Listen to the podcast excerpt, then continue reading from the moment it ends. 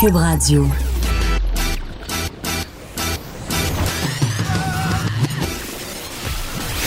Pour elle, il n'y a jamais de mauvaise question. De 13 à 15. Les effronter. Avec Geneviève Peterson.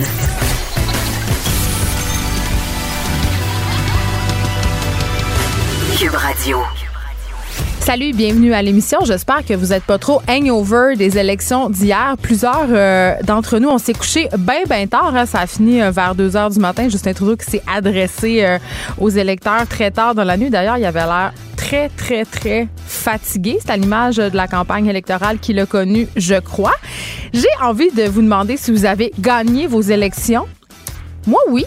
Je vous dirai pas euh, pour qui j'ai voté, mais je vais vous dire que ce n'était pas le parti le plus populaire hier. Ça va vous donner un petit indice. Euh, ma soirée électorale, en fait, euh, nouvelle tradition.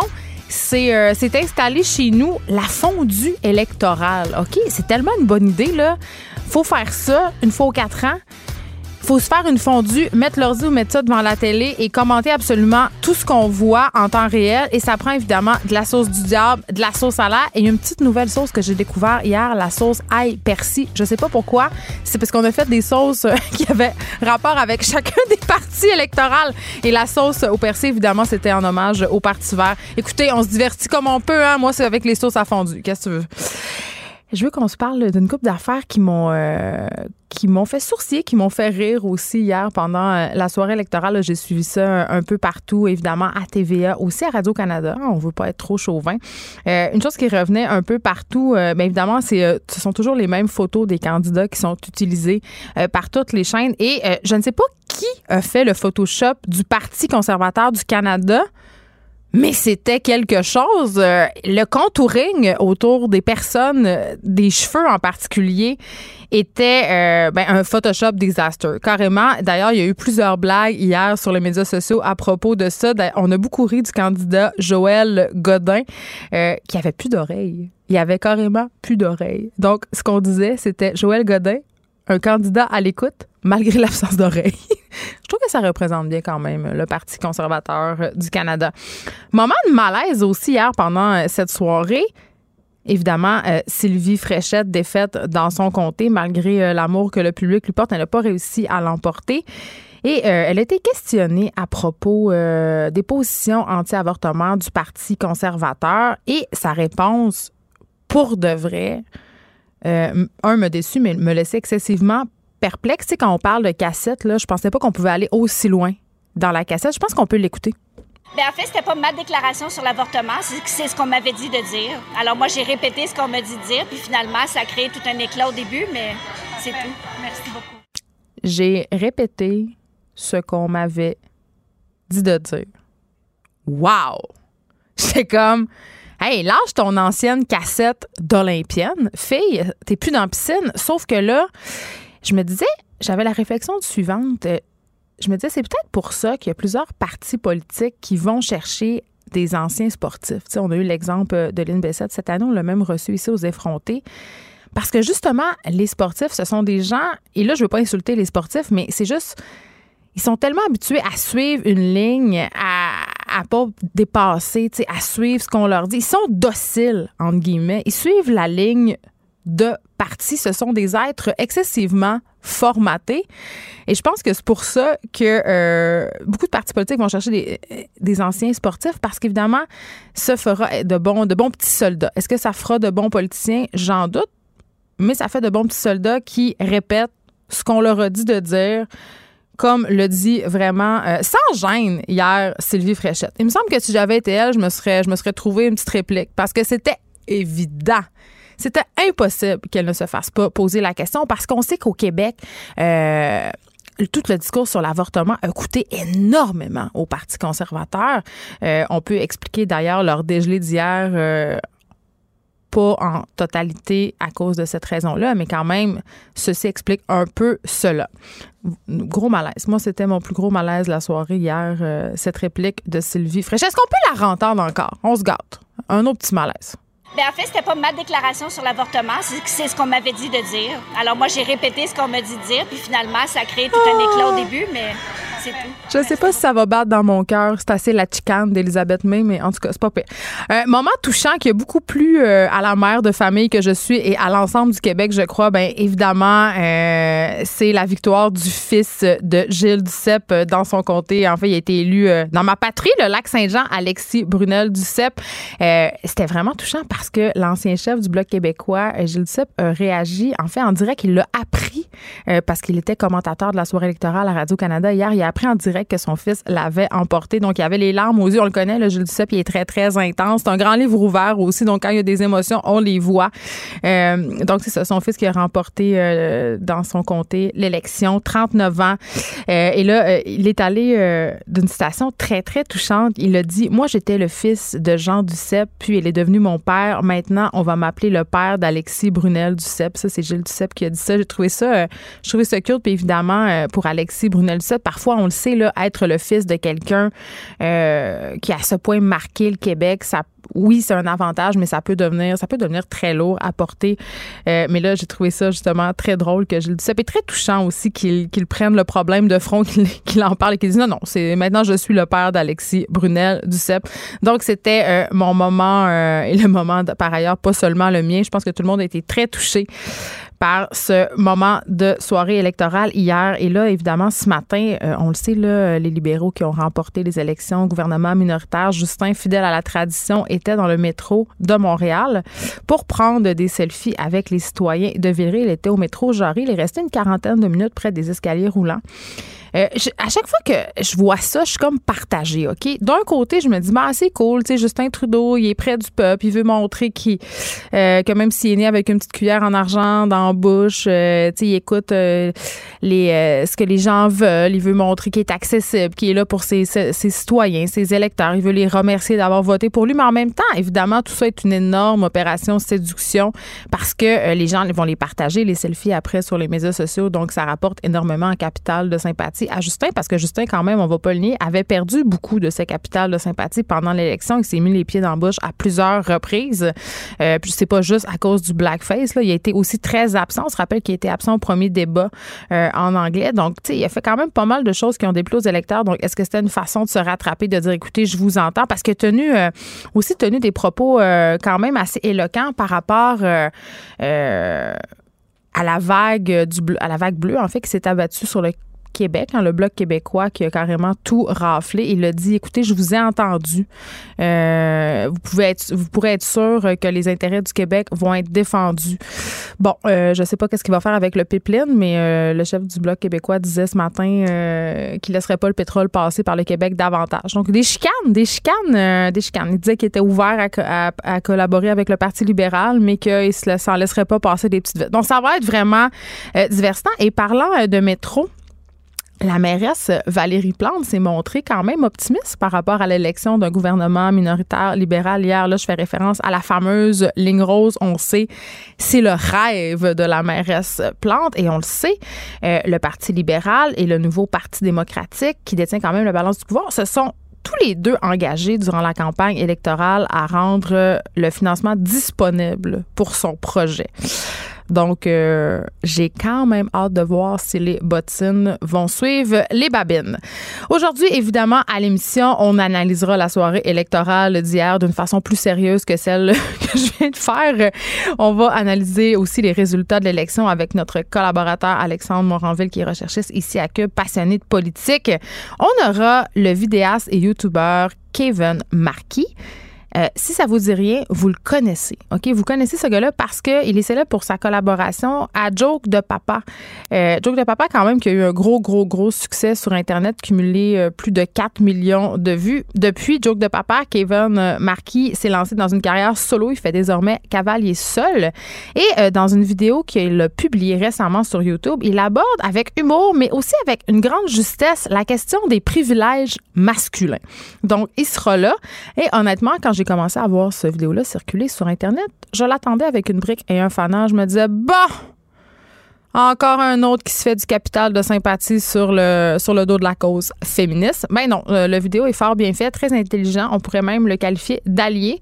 Il sera là pour nous en parler. On aura aussi Anne-Marie Duprat qui va nous parler d'un phénomène fort inquiétant qui prend de plus en plus d'ampleur. J'avais d'ailleurs écrit un texte euh, sur ce sujet-là dans le Journal de Montréal. Ça fait environ un an et demi. On va parler de stilting, OK? Le stilting, c'est une tendance qui fait froid dans le dos et qui transgresse de façon dégueulasse et pernicieuse une règle élémentaire euh, lors de toute relation sexuelle, le consentement. Alors, qu'est-ce que c'est le stilting? En fait, euh, c'est ça consiste à enlever discrètement son condom ou à ne pas le mettre, mais sans le dire à sa partenaire, pendant une relation sexuelle.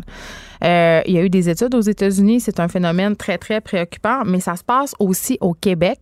Anne-Marie Duprat euh, a récolté des témoignages sur sa page Facebook et c'est comme ça que je suis rentrée en contact avec elle. Je disais, j'écris là-dessus, viens en parler à l'émission. Elle a recueilli des témoignages qui font froid dans le dos assez facilement. Anne-Marie aussi, vous la connaissez parce qu'elle est humoriste. C'est la, c'est la fille qui est à la, aux origines du projet Elle sans calice, hein, le projet Stérone. C'est aussi une autrice. Elle va venir nous parler de son dernier livre, Orgasme à la carte. Donc, on a bien hâte. J'espère que j'aurai pas trop d'orgasme en ondes. On aura aussi l'écrivaine et professeure Martine Delvaux. Martine Delvaux, vous la connaissez, c'est cette féministe autrice qui a fait un passage remarqué à Tout le monde en parle dimanche dernier. Elle était là pour parler de son dernier livre, Le Boys Club. Et depuis qu'elle le fait, cette entrevue, à tout le monde en parle, elle reçoit moult commentaires haineux sur les réseaux sociaux. On va discuter de tout ça ensemble. Aussi, la semaine passée, on parlait avec Alain Pronkin du synode du Vatican qui se tient présentement. Vous savez, là, euh, je suis passionnée des affaires religieuses. J'ai une formation en sciences des religions, donc je suis toujours un peu euh, attentive à ce qui se passe euh, au niveau euh, des différentes religions de l'Église catholique. En particulier, on avait parlé avec Alain Pronkin la semaine passée de la possibilité évoquée par l'Église d'introduire les inconduites écologiques, OK, dans la liste des péchés de l'Église catholique. Bon, j'avais un peu ri, puis je me disais, bon, grosse opération de relations publiques de la part de l'Église. On sera, on se rallie du côté de la cause de l'art, de la cause de l'environnement pour se faire du capital. Et là, j'avais évoqué, je me disais, bon, est-ce que pendant ce synode-là, on va se parler de la vraie question? Parce que la vraie question en ce moment qui tenaille euh, l'Église catholique, c'est quand même tous les scandales d'agression sexuelle auxquels elle fait face depuis plusieurs années. Eh bien, la question a été abordée de billets, bien entendu, mais elle a été abordée, on va en parler avec Alain Pronkin. La question de l'accession à la prêtrise des hommes mariés est lancée pour vrai, là, et on sait que plusieurs experts croient et plusieurs sexologues que si les prêtres avaient accès au mariage, il y aurait beaucoup moins d'agressions sexuelles au sein de l'Église catholique. D'ailleurs, euh, dans tout le scandale de l'Église à Boston, euh, plusieurs personnes avaient évoqué le fait que les structures de l'Église et la façon dont euh, avant c'était géré, c'est-à-dire la proximité, je dirais même jusqu'à dire la promiscuité dans les pensionnats, mettaient la table pour des inconduites sexuelles. Donc, est-ce que c'est là solution, moi je pense que c'est l'une des solutions. On va se poser la question et on va savoir qu'est-ce qui s'est passé à ce fameux synode, qu'est-ce qu'on s'est dit sur le mariage des prêtres? Je pense que ça serait le temps je pense que ça serait le temps qu'on passe euh, à une autre époque et que les prêtres aient le droit de convoler, comme c'est le cas d'ailleurs dans plusieurs religions et même dans certaines branches euh, du christianisme. On sait que les protestants, euh, les personnes qui sont dans le ministère religieux peuvent avoir une vie de famille. Et je me suis toujours demandé comment les prêtres pouvaient conseiller, donner des conseils matrimoniaux alors qu'ils ne connaissaient absolument rien à la vie conjugale. Bon, vous allez me dire, il y a une sœur sexologue, mais quand même, j'y crois pas tellement. On aura aussi, et là, je suis très contente, et vous allez être content aussi, euh, dramaturge et faiseur de Split, Simon Boulris. Il va être là parce que, euh, bon, c'est le début du festival Québec entre toutes lettres et euh, il va lire lors de ce festival-là jeudi son livre, son nouveau livre, je crois. Il en a écrit 132 000, fait que je sais plus si c'est son nouveau. Il y en, a peut-être sorti un depuis la semaine passée. son nouveau livre, Géolocaliser l'amour, qui parle de la culture Tinder, Grinder. Donc, Simon Boulris sera là. peut-être qu'il pourra nous faire la split. On ne sait pas. Je vais demander à la personne des réseaux sociaux de demander à Simon de faire la split parce que c'est impossible qu'il vienne quelque part puis qu'il ne fasse pas. J'espère qu'il porte pas des culottes trop serrées. Avant qu'on revienne sur la campagne électorale, je veux qu'on se parle de Miley Cyrus. OK? Vous connaissez, euh, vous la connaissez, mais vous connaissez aussi euh, je vais pas dire ma haine parce que c'est un trop grand mot, mais je, la trouve un peu épaisse, OK, Miley, puis je la trouve pas très talentueuse. Donc, je me demande pourquoi elle est encore dans la sphère artistique, si ce n'est que pour nous entretenir en scandale. Parce que euh, Miley Cyrus fait évidemment encore jaser d'elle, et ce n'est pas pour les bonnes raisons, ce n'est pas pour sa musique euh, ni ses mauvais films. Elle, a causé une polémique, en fait, sur les médias sociaux parce qu'elle a fait des commentaires sur sa sexualité, OK? Euh, Miley Cyrus qui s'est affiché avec des femmes, qui s'est revendiquée comme étant queer, donc comme étant une personne pouvant être attirée amoureusement et sexuellement par tous les sexes.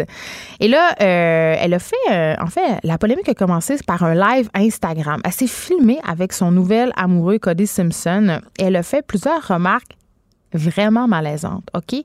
Euh, et dans l'extrait problématique, le live Instagram, donc, elle débute son live en disant que par le passé, elle ne laissait pas entrer des hommes dans son intimité à cause de son féminisme hardcore.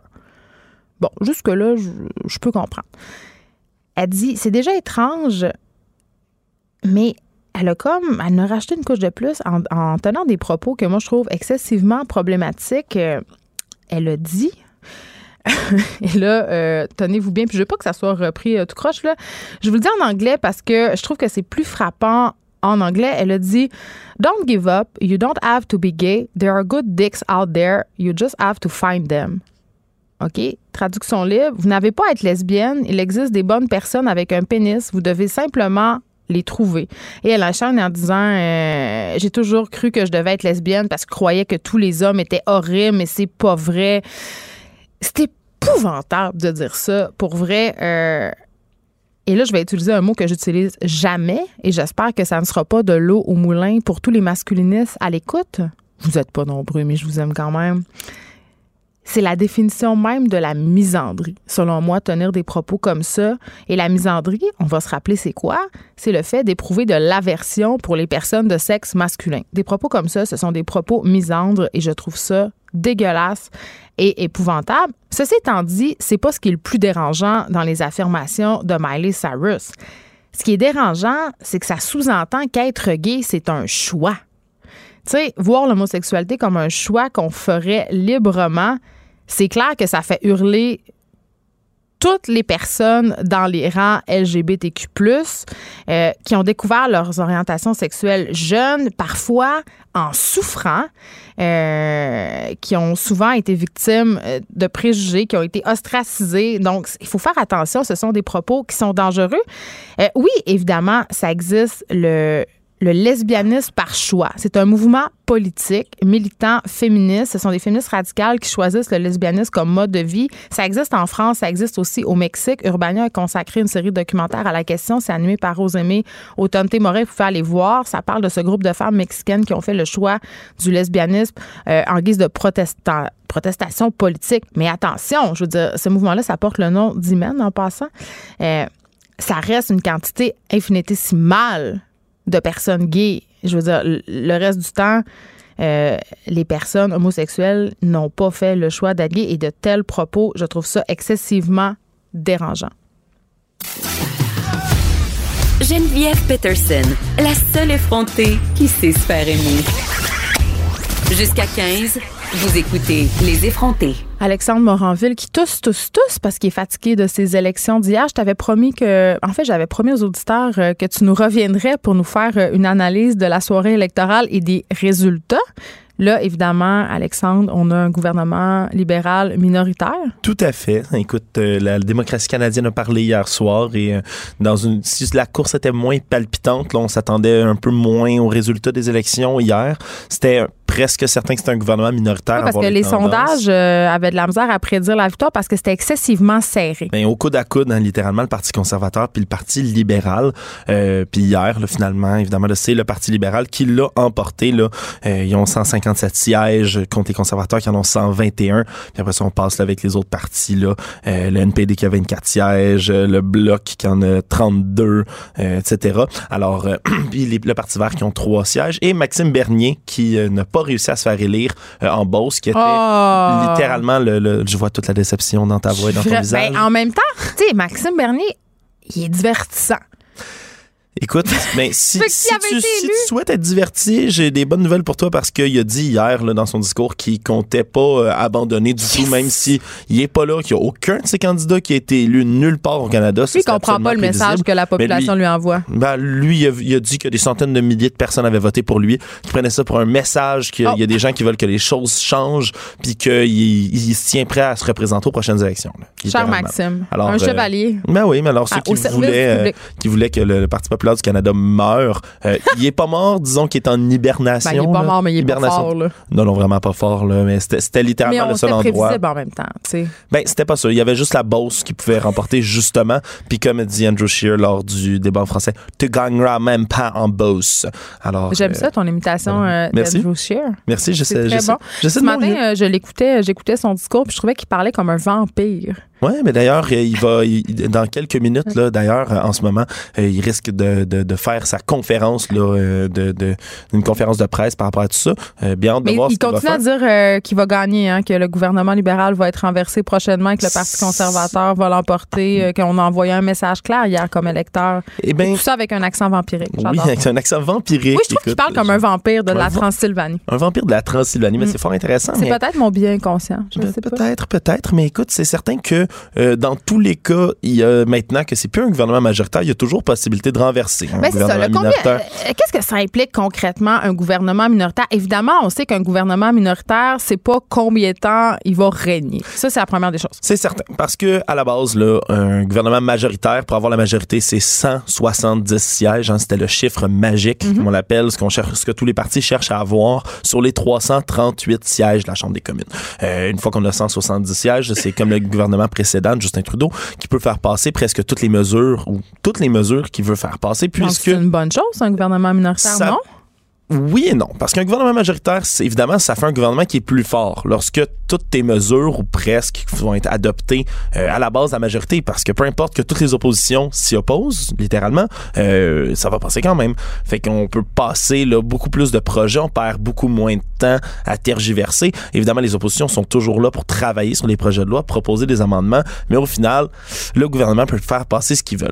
D'un autre côté, on s'entend que c'est, ça a l'air plus attrayant d'avoir justement un gouvernement minoritaire. Oui, que là, François Blanchet l'a bien dit, là, ils seront les chiens de garde, ils vont veiller aux intérêts des Québécois. Les Québécois ont lancé un message clair. Oui, oui, effectivement. Sauf que euh, en ce moment, là, ça- ce que ça veut dire concrètement, un gouvernement minoritaire, Ouais. ça fait que en ce moment, euh, ils vont être forcés, les libéraux, de devoir collaborer avec au moins un des autres partis qui est là pour avoir ce qu'on appelle la balance Ils du vont pouvoir. faire Et donc, des- une alliance. ben, il faut pour avoir pour qu'un projet de loi passe, pour que quelques mesures que ce soit passent, ils doivent évidemment avoir plus que 50% des votes des euh, Dans sièges chambre. dans la Ouais. chambre.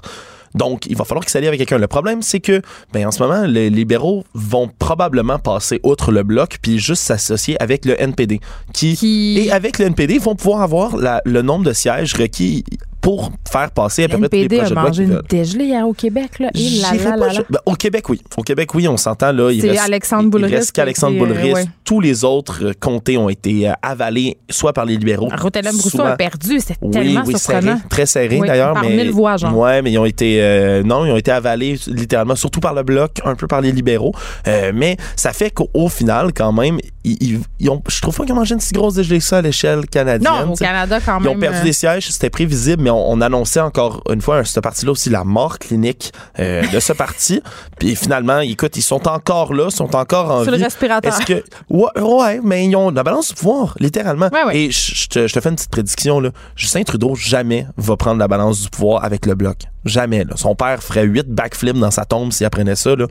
Non, il- jamais tu il va. de ton père, Alexandre. Non, mais il va jamais s'associer avec les indépendantistes. Il Mais le non, fera pas. sûr. Il le fera pas. Puis de toute façon, il peut arriver avec à peu près, à peu près tout ce qu'il veut euh, avec le NPD. Ce qu'on- ce qu'ils vont faire dans ce temps-là, là, c'est ils vont faire une entente publique. Il y a beaucoup de gens qui disaient coalition. Coalition, c'est fort peu probable. Parce qu'un gouvernement de coalition... C'est quoi la différence entre les deux? Mais dans le fond, une entente publique, là, c'est, c'est surtout là, de, de, de bonnes ententes. Là, ils vont le faire devant tout le monde. Ils vont dire dire on va s'associer pour voter ensemble sur les projets de loi. Le NPD vont promettre, par exemple, comme de des backer- frenemies. Ouais, ils vont promettre d'aider, mais ils, ils vont mettre des conditions, ils vont vouloir ajouter leur grain de sel, etc. Un gouvernement de, coalition, de coalition, il n'y en a eu qu'un seul dans toute l'histoire du Canada, c'est pendant la Première Guerre mondiale. Les libéraux, les conservateurs, puis quelques autres euh, indépendants euh, s'étaient associés là, justement pour faire passer la circonscription à l'époque, Oui. pour pouvoir... euh, parce que sinon, ça serait jamais passé. Mais à, part- à part de ça, il n'y a jamais eu d'autres coalitions. Ce que ça fait un gouvernement de coalition, le mot gouvernement est dedans, c'est que le cabinet des ministres va avoir des gens des deux partis. Les députés vont régner littéralement ensemble sur le pays. Donc, il y aurait là des ministres du NPD. C'est un gouvernement de coalition. Puis le vrai gouvernement, là, il serait comme fusionné, là, jusque, pour le meilleur, pour le pire, jusqu'à ce que ça finisse. Euh, ça sera fort probablement pas ça. Euh, ça risque plus d'être ce qu'on parle justement un soutien, une espèce d'alliance informelle, si on veut. Mais à n'importe quel Là, comment moment- ça, ça doit, il doit y avoir des tractations incroyables. là. Dans ce temps-là, je te donne ça si tu me donnes ça. Puis ça doit être euh, les jeux de coulisses, Game of. Thrones. C'est littéralement, c'est très intéressant d'un certain point de vue parce qu'on va se dire, oui, d'accord, les, libéraux vont être obligés de, de se plier à certaines volontés. Là, Donc, les libéraux, qu'est-ce qu'ils vont avoir de la misère à faire passer avec leur position minoritaire? là, c'est certain qu'on Le pipeline, on s'entend qu'ils vont avoir des bâtons dans les roues. Exactement. là. Surtout que maintenant, ben, ni le Québec, ni le Parti vert, ni euh, évidemment le NPD vont vouloir faire passer ce pipeline-là au Québec, du moins. On l'espère, le Bloc Ouais. puis les Verts, c'est certain, certain. Alors, ils vont avoir beaucoup de misère avec certains de leurs projets. Euh, ils peuvent être défaits, c'est ce qu'on disait un peu plus tôt, n'importe quand où un projet de loi va se faire voter contre, par exemple, là, si jamais les s'entendent plus avec la NPD, la majorité finit par voter contre, ça peut mener immédiatement à la démission du gouvernement. C'est littéralement cette peut mesure-là. être en élection dans un an. On pourrait être en élection Hey, dans, ça, deux semaines. On pourrait, être- on pourrait- non mais littéralement, on pourrait être en élection dans deux semaines. Euh, ça a peu de chances d'arriver, euh, mais le plus court. Le gouvernement te donne une idée de l'histoire du Canada, c'est en 1896, puis c'est Charles Stopper qui était premier ministre pendant 68 jours. OK, ça, c'est genre deux mois. Là. Oui, exactement. Puis après ça, euh, euh, Balabing, son gouvernement a été défait. euh, parce que même au début, là, on peut voter contre ce qu'on appelle le discours du trône. Le discours Ouais. du trône, c'est le, le- le grand discours, c'est long et c'est long et c'est long, dans lequel Justin là, va expliquer toutes les positions que son parti Oh, veut prendre, tout ce qu'ils veulent faire, leur projet. C'est, non, mais ça reste intéressant de voir c'est vraiment quoi leur. euh. Euh, Est-ce que tu as trouvé, parlant de Justin Trudeau, qui avait l'air fatigué hier, j'évoquais ça en début d'émission, euh, il Ouais. adressé quand même vers 2 heures du matin à Ben, l'image de la campagne électorale. Ben, c'est certain. C'est sûr que Justin, là, on il tombe de majoritaire à minoritaire. D'accord, c'est à peu près le meilleur scénario qui fait se passer pour lui, là, euh, au vu de tout ce qui se passe. Mais reste que euh, c'est certain que c'est son image, là, qui était son, vraiment son point de vente, là, son selling point en anglais, là. Euh, tout ce qu'il faisait, sa marque de commerce, c'est vraiment égratigné. là. On s'entend là, faut qu'il commence à promettre beaucoup de vraies choses puis qu'il commence à agir Il faut dans comme le qu'il regagne concret. la confiance de la population. Ben oui, plus que la confiance, parce qu'avant, il y avait la confiance de, de, de visu. On le regardait, il est Aveugle. beau, il est bon, Ouais. il est progressiste, mais là, ish, il y a. il y a- Mais on il- dirait que le Parti libéral, ils sont très à gauche quand ils sont en campagne, puis quand ils sont élus, ils deviennent un peu plus conservateurs. J'ai pas dit qu'ils devenaient des conservateurs, ni qu'ils sont à droite. J'ai Ben, dit ils deviennent plus conservateurs. recule sur certaines positions. C'est ça. C'est clairement une des positions, d'ailleurs, qui est intéressante de mentionner. euh, qui ont reculé, hein, qui avaient promis en, dans la campagne en 2015 et qu'ils Ouais. n'ont jamais fait, c'est le mode de scrutin proportionnel. Ben parlons-en, parce que s'ils avaient tenu cette promesse qu'ils ont fait en 2015, le Parti conservateur aurait pu rafler pas mal plus de sièges hier. Ben, là. ben, ils auraient gagné parce que au suffrage, si on compte juste le nombre de votes, puis c'est un cas qui est arrivé par exemple aux États-Unis, même si leur système est différent, euh, Hillary Clinton avait 3 millions de votes de plus que euh, Donald Trump et Ouais. Donald, a gagné quand même, puis avec une- quand même une certaine majorité. C'est la même chose exactement à peu près qu'on va voir ici. Euh, les conservateurs ont eu 34,4% des voix, puis les libéraux ont eu 33,1. Hey, c'est très près, minime. Très près, c'est minime, mais les conservateurs, théoriquement, si on avait un autre mode de scrutin, seraient ceux au pouvoir en ce moment. là. Euh, il y aurait eu Une énorme. que Justin n'a pas tenu sa promesse. Oups! Oups! mais- Dirait certains. Ben, il faut dire que c'est une promesse hein, qui revient un peu partout. oui, Regarde, on, on on l'a souvent. en Colombie-Britannique, on l'a promis en Ontario, on l'a promis à l'île du Prince-Édouard. C'est jamais arrivé finalement. Il y a des pays dans le monde qui l'utilisent. On attend Godot en ce qui a trait au mode de scrutin représentatif. Ouais, ouais, ben, faut savoir que là, la CAQ avait promis de le faire avant les prochaines élections. Ouais. Finalement, ils ont changé leurs mesures, bon, mais ils on vont avait faire de ça. un référendum aux prochaines élections. Sur le mode de scrutin? Sur le mode de scrutin pour que l'autre élection d'après, on soit rendu, si les électeurs le désirent, en mode de scrutin proportionnel. Ton moment fort euh, hier, Alexandre Moranville? Euh, c'est certain que euh, voir là évidemment je- je- on en a parlé ce matin Le fils de Gilles Gilles? Duceppe était Ah, là ben c'est certain que c'est un moment extrêmement émouvant mais au-delà de ça euh, Politique. il y a eu beaucoup de discours hier là, évidemment les discours de tous les chefs il y en a beaucoup que j'ai trouvé hypocrites il y en a que j'ai trouvé peu Euh, Comme? Jack Meat oui t'as t'as perdu des sièges là. il fait des stepettes il saute euh, et il- c'est sa marque de commerce là il est très émotif fort mais Ouais. théoriquement t'as perdu des sièges quand même là c'était on était beaucoup là-dedans Andrew Scheer tu l'as dit je vais revenir Ouais. Euh, Yves-François Blanchette euh, était probablement un des seuls qui avait vraiment à se réjouir hier Mhm. même si la vague était moins forte que ce qu'on croyait Euh, mais moi le moment fort c'est quand il a euh, il a sorti là puis il a dit un peu comme celui là je paraphrase là, mais il a dit les gens joint Justin Trudeau sur son honneur et sur la mienne à demander la libération des prisonniers catalans en Espagne ça c'est tout un dossier Oui, qu'on a Canada. suivi euh, cette Mais- semaine. et le. Canada s'en mêlera jamais ils feront Ouais, jamais ça Hey, parce la patate chose. ben, c'est la patate Mais- chose, euh, chaude Chaude, indépendantiste. oui. Mais euh, reste que François Blanchet, il a lancé toutes ses lignes de com comme il devait le faire hier. Il a passé littéralement tous les messages. Non, mais lui, c'est un, virtuose. euh, Des mots, hein? ben, On écoute, voudrait qu'il euh, nous chante du Barry White. Je voulais qu'il me euh, chante n'importe quoi. OK, ton plus grand malaise en, en terminant? T'as pas le droit de me dire Sylvie Fréchette. je, je, tu veux que je dise quoi à part Sylvie Fréchette là c'est Ouais. c'est épouvantable mais j'aurais pu dire justement là j'en ai parlé tantôt mais Maxime Bernier je pense qu'il y a un bout où décroche mon ami là, décroche euh, comme le message faut qu'il le prenne là. c'est certain je dis là je parlais de mode de scrutin proportionnel euh, on- ça- c'est beau c'est bon ça amène plus de partis mais euh, souvenons-nous que si on avait eu un mode de scrutin proportionnel dépendamment de la modalité là, euh, du proportionnel en question il y aurait eu six sièges hein, à l'Assemblée nationale des euh, le C'est Parti pas populaire bonne Canada. chose que ça, Alors, finalement, c'est- réforme il y a des questions à se poser. C'est ça a ses avantages, ses désavantages. Be Mais, euh, careful what you euh, wish for, on dit. mais voilà, mais il, est, il est battu. Puis je pense qu'il devrait peut-être euh, prendre son trou pour un petit moment. On va se dire à la prochaine fois, Alexandre Moranville. Geneviève Peterson, la seule effrontée qui sait se faire aimer. Jusqu'à 15, vous écoutez Les effrontés. Je me réveille ce matin puis je réalise que je suis en retard à un meeting. Je suis pas trop stressé parce que j'ai pas à me soucier de me raser. Ça nous fait bien une barbe de quelques jours. J'ai pas à me maquiller, puis ma douche, oh, j'ai pas le temps, je la prendrai plus tard. Un peu de tour puis le tour est joué. Je m'habille vite et un peu tout croche, comme d'habitude. Pas de risque que je me fasse dire que je prends pas soin de moi. Ou que j'essaie d'aguicher les autres. Sur le chemin de mon meeting, j'ai pas à m'inquiéter de char qui va ralentir puis de personne qui va me crier des trucs comme Au petit cul-tête là-dessus. On embarque ma belle, là. Je t'amène n'importe où, là. J'ai pas non plus à ignorer ce char hypothétique, ni entendre les insultes qui auraient suivi. La voix que vous entendez, c'est celle du vidéaste et youtubeur Kevin Marquis qui aborde avec humour le sujet des privilèges masculins dans une récente vidéo publiée sur sa chaîne YouTube. Il est avec moi. Bonjour Kevin. Bonjour. Écoute, juste avant euh, qu'on commence l'entrevue, j'ai envie de dire euh, que ta vidéo est rendue à 5000 partages sur Facebook. Euh, j'ai envie de dire aussi que, que depuis samedi, tu as accumulé plus de 70 000 vues sur, un, sur YouTube euh, de cette vidéo-là. Euh, tu parles du privilège masculin. Un, je peux pas m'empêcher de te dire pourquoi. Parce que, hé là là, tu devais avoir peur de te faire ramasser sur un moyen temps. C'est une des vidéos les plus stressantes que j'ai faites. Je, je- j'étais stressé jusqu'au moment que je l'ai publié. Puis quand j'ai commencé à avoir les commentaires extrêmement positifs, ça a fait comme, OK, j'ai, bien abordé le sujet. Mais pourquoi? Eh, tu sais, parce que ça t'est venu d'où cette idée-là?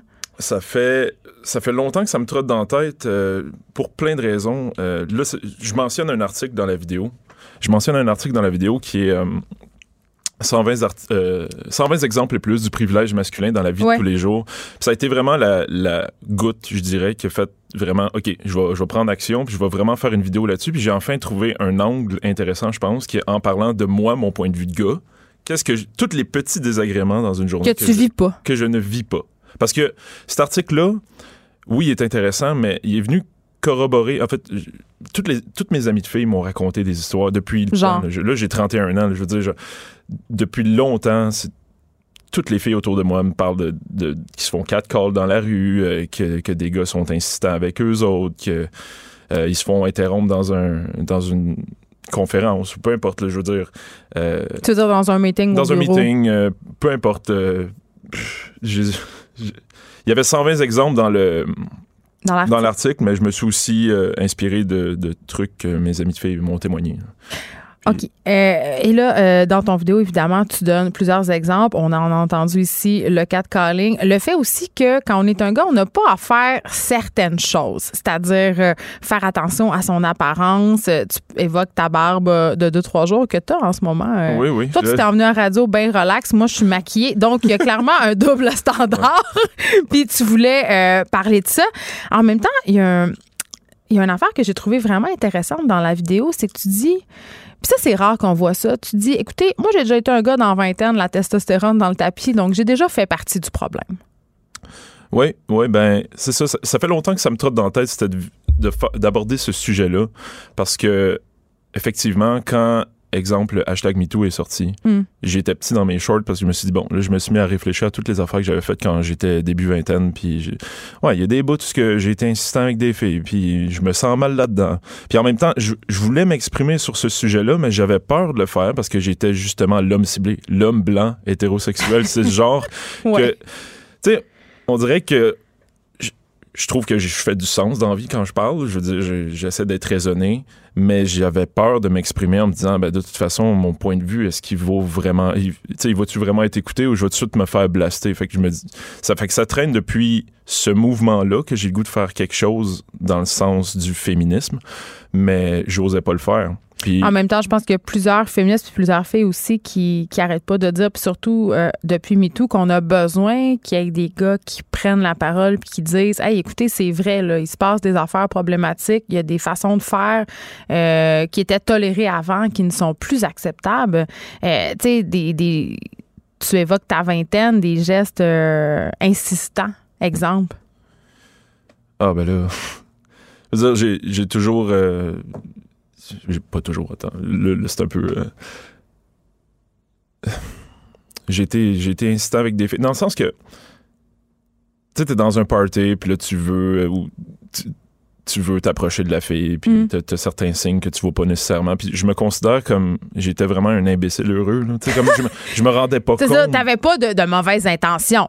non, non, j'ai jamais eu de mauvaise intention. Moi, j'étais drivé par mes hormones, évidemment, comme bien des gars, puis je me dis, tu sais, moi, à 30 ans, j'aimerais ça pouvoir voir mon moi de 20 ans, puis me shaker un peu plus, puis me dire. Puis c'est là que je me dis, l'éducation sexuelle, elle est tellement importante, puis ces petits rappels-là. Tu sais, j'ai été, comme tu l'as mentionné plus tôt, là, dans les subtilités des désagréments que vous vivez aussi, parce qu'on parle souvent de ce qui se passe d'un bord, puis euh, les approches des gars qui sont insistants, mais c'est aussi dans toutes les petites subtilités du fait que nous autres, on se maquille pas, qu'on qu'on stresse pas quand on marche dans la rue, que... La peur. Ouais la peur, le jugement, tout ça. Tu sais, on dirait qu'on peut prendre plus notre place, puis on n'a pas à se gêner pour ça. Fait que toi, tu reconnais qu'il y, a vraiment un, double standard dans la façon dont on traite les hommes et les femmes socialement?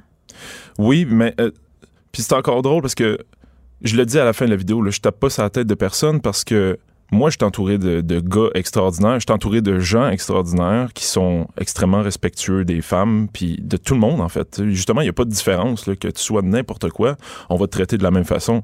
C'est juste que... Vraiment, parce que les, femmes gagnent encore moins cher que les hommes. 4 euh, piastres de différence par heure, selon une récente étude. Toi, j'ai pas été dans, cet aspect euh, socio-économique. Là. J'ai vraiment été avec les expériences dans ce que toi, tu vois. de mes amis. C'est ça. OK. Euh, bon, évidemment, tu l'as évoqué, tu veux pas faire la morale à personne. Tu dis aussi dans ta vidéo, puis je trouve ça important qu'on le souligne, tu veux pas invalider non plus avec cette vidéo-là les problèmes que vivent les hommes en parlant euh, de privilèges masculins parce qu'il y a euh, des désagréments euh, que les hommes vivent aussi. On parle beaucoup, j'en ai parlé à cette émission-là, de, de l'homme en crise, de l'homme qui sait plus trop où se garrocher, là, justement. Toi, avec mm. le mouvement MeToo, est-ce que tu as l'impression, personnellement, puis aussi avec ce que tu entends autour de toi, que les garçons ne savent plus comment être adéquats? Ben, comme je l'ai exprimé, je me sentais mal à l'aise de m'exprimer justement sur ces sujets-là parce mm. que j'étais la personne visée dans cette histoire-là. Euh, mais j'ai quand même jamais eu de difficulté en tant qu'homme. Euh, comment je pourrais dire? si tes actes sont dirigés par le gros bon sens puis le respect, t'auras jamais de problème dans la vie. Fait Mais des fois, t'es pas conscient. Tu le disais tantôt, parfois, tu fais des choses sans savoir que c'est inadéquat. Exact. Mais c'est- par l'éducation, c'est par l'ouverture, c'est par euh, C'est par une vidéo comme celui c'est par une fait. vidéo comme ça justement Mm. qui tu sais ces hommes-là euh, parce que les mouvements féministes qui sont les plus euh, qui font plus de bruit, c'est ceux qui sont aux extrêmes. C'est tout le temps les extrêmes qu'on entend parler le Ouais. plus. Donc, ils ont un ton moralisateur. Les gars, dès qu'ils entendent parler de ça, ils écouteront jamais même pas le message. Fait que je me dis, la meilleure façon de le faire, ben, c'est avec l'humour, puis justement en montrant. Regarde, c'est ça, c'est c'est pas méchant ce que je veux faire comme vidéo. C'est juste t'expliquer, hey, regarde, t'as peut-être des avantages que tu te rends pas compte, des petits détails dans ta journée que tu vis jamais nécessairement. C'est juste un petit refresh de, de tout ce que les filles peuvent vivre. Puis Kevin Marquis, j'imagine que tu as des amis euh, qui, comme toi, exercent le métier, puis je sais que tu n'aimes pas ça qu'on dise ça, le mais d'influenceur, euh, youtubeur, vidéaste, peu Ouais. importe, puis on y reviendra pourquoi tu n'aimes pas ça de faire appeler influenceur, mais j'imagine que ces filles-là, euh, on va recevoir Martine Delvaux tantôt, qui est une autrice qui est victime de beaucoup, beaucoup, beaucoup de trolling sur Internet. Beaucoup, Mm. on lui fait du, des commentaires sexuels, Ouais. on l'attaque sur son apparence. Est-ce que tes amis filles qui, qui sont sur Internet comme toi vivent une expérience différente par rapport aux commentaires euh, de leur following? C'est drôle que tu en parles parce que justement, dans, dans les semaines précédentes cette vidéo-là, j'ai Ouais. fait une collaboration euh, ben, sur TikTok. J'étais j'étais actif aussi. J'ai fait une vidéo quand même semblable. On, on a fait chacun un TikTok, moi et Cam Grande-Brune, qui est Ouais. une autre euh, YouTubeuse. Ouais. Euh, Puis elle, dans ses commentaires, évidemment, il y en avait un moment donné, genre, qui, qui était juste gratuit là, sur, le, sur le sexe. Euh, évidemment, t'es une fille ou blablabla. Tandis que moi, j'ai jamais ces commentaires-là. J'ai- Je Jamais. rends, ben jamais, presque jamais. Il n'y a pas de femmes qui t'écrivent Ah, Kevin, t'es pas mal sexy, blablabla. Bla, bla. Ben, des hommes et des femmes, mais Bon! pas de Mais c'est jamais dégradant. C'est c'est ça. C'est vraiment moins dégradant. C'est comme Ok. un moment donné, ils vont juste glisser le fait avec un peu plus de classe que, hey, en passant, tu sais, tu parais bien. Mais, Ben oui, mais je vois pas de. Puis ça, c'est pas mal. tu sais, moi, moi, moi, non, c'est pas mal. C'est juste la façon que tu l'abordes, le sujet. tu sais. Puis quand on parle aux femmes qui sont sur Internet, selon toi, souvent, c'est différent. Ben, c'est frustrant. Je me mets à leur place, puis ils ont du contenu extrêmement intéressant, puis maudit, tu vas avoir des commentaires sur son physique. On, on s'en foutu, là, c'est le sujet qu'on parle. Mais en même temps, tu peux pas être sans te rendre compte que les filles qui ont du succès sur Instagram, sur YouTube, ce sont des très belles filles qui mettent souvent de l'avant leurs attributs. Ouais, mais moi, moi aussi, je le fais. Ouais? Ben, je veux dire, euh, j'ai des beaux yeux. Fait que Y a-tu des photos de toi en chess? J'ai des photos de moi en chess, mais tu Tu sais, je fais pas tes fesses? je fais exprès de mettre des ongles. Non, non, mais je veux dire- non, mais pour vrai. non, mais Non, mais je me demande Mon- si vous êtes autant préoccupé par la. C'est parce que c'est quand même quelque chose euh, auquel je m'intéresse souvent. T'es-tu. C'est quand tu fais tes photos, tout ça sur Instagram, évidemment, c'est une game d'image. Fait que tu, tu fais attention à tes angles, puis tout ça, puis tu t'entraînes, puis. Ouais, mais ouais, c'est ça. Je m'entraîne parce que bon, je, je suis convaincu que la santé mentale elle est euh, liée avec la santé Ouais. physique. C'est mon point de vue Esprit sain là-dessus. dans un corps sain. Esprit sain dans un corps sain, voilà. C'est pour ça que je m'entraîne. Mais je suis conscient aussi que la beauté physique va aider, ça c'est sûr. Mais Oui, parce que t'es très beau, là. merci. Mais C'est pas, pas un compliment, c'est un fait. Ah, bon, ok. Merci beaucoup. Mais euh, comment je peux dire? Mon contenu il est vraiment humoristique, mais je suis conscient que si je montre un peu plus de peau, il va y avoir plus de likes sur ma photo. Je l'ai fait une fois où ce que j'ai pris une photo au-dessus euh, de mon bain, puis euh, j'ai pas grand vêtement, puis je fais juste cacher les bonnes parties, puis cette photo-là a eu beaucoup plus de likes qu'une autre photo, ce que je vais, je vais dire quelque chose d'intelligent. Mais je l'ai en- pas fait pour ça. OK. C'est comme un test, parce que moi, Mais en même temps, Instagram- tu le savais, tu sais, puis je- puis le, le, le- le commentaire des gens qui qui essaient un peu d'invalider le discours par rapport au fait que les femmes reçoivent des commentaires dégradants, c'est de dire ben arrête de te montrer si tu veux pas recevoir des commentaires de, de slut shaming, tu sais. Ouais, pis c'est exactement. C'est intéressant parce que justement, ma photo dans le bain, j'ai eu aucun commentaire déplacé. Ah. Peut-être des slides dans mes DM, genre des, gens- Ouais, des des, gens des intéressés. madames. Des petits mada- messieurs Des aussi? petits monsieur, oui, oui, j'ai beaucoup de petits monsieur. Mais euh, c'est ça, c'est jamais déplacé. C'est jamais. C'est- un extrême, là, mais je veux dire, ça Oui, arrive mais des moins fois, souvent. là, mais vraiment moins souvent. J'ai j'ai même pas à me soucier de ça. Si quelqu'un m'attaque euh, gratuitement, souvent, je vais avoir du monde qui vont me défendre à ma place, puis c'est même... J'ai envie de te demander en terminant pourquoi tu ça quand on, quand on vous qualifie d'influenceur? C'est parce que le terme est tellement utilisé de façon péjorative. Ouais, c'est comme si c'était une poche. Ouais, mais de toute façon, moi, ça me stresse pas, là, peu importe comment qu'on m'appelle. euh, c'est un peu comme le, le terme féminisme, justement. Ça- ça- moi, j'ai- j'aime pas me débattre sur les mots exactement. Toi, tu fais tes affaires. Je, je vais faire ce que j'ai à faire. Je suis- je suis dirigé par le gros bon sens puis le respect. Puis si Mm. je suis influenceur ou peu importe. Là. Ben oui, j'influence des gens comme des gens qui ont pas ce titre-là. là.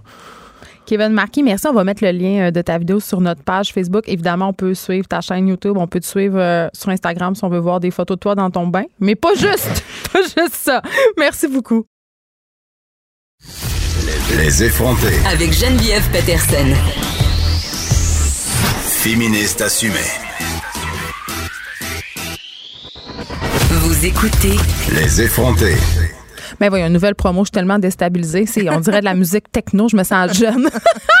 Anne-Marie euh, Duprat est avec moi. Vous la connaissez, humoriste, autrice. Vous la connaissez pour son projet, entre autres, euh, euh, Elle sent calice, progestérone de cette crème euh, hydratante miraculeuse. D'ailleurs, on t'a déjà reçu à l'émission pour parler de ce versant de ta carrière. Mais la raison pour laquelle tu es avec nous aujourd'hui, c'est que j'ai vu passer, évidemment, je te suis sur Facebook, j'apprécie tes publications et tu en as fait une sur le stilting. Ouais.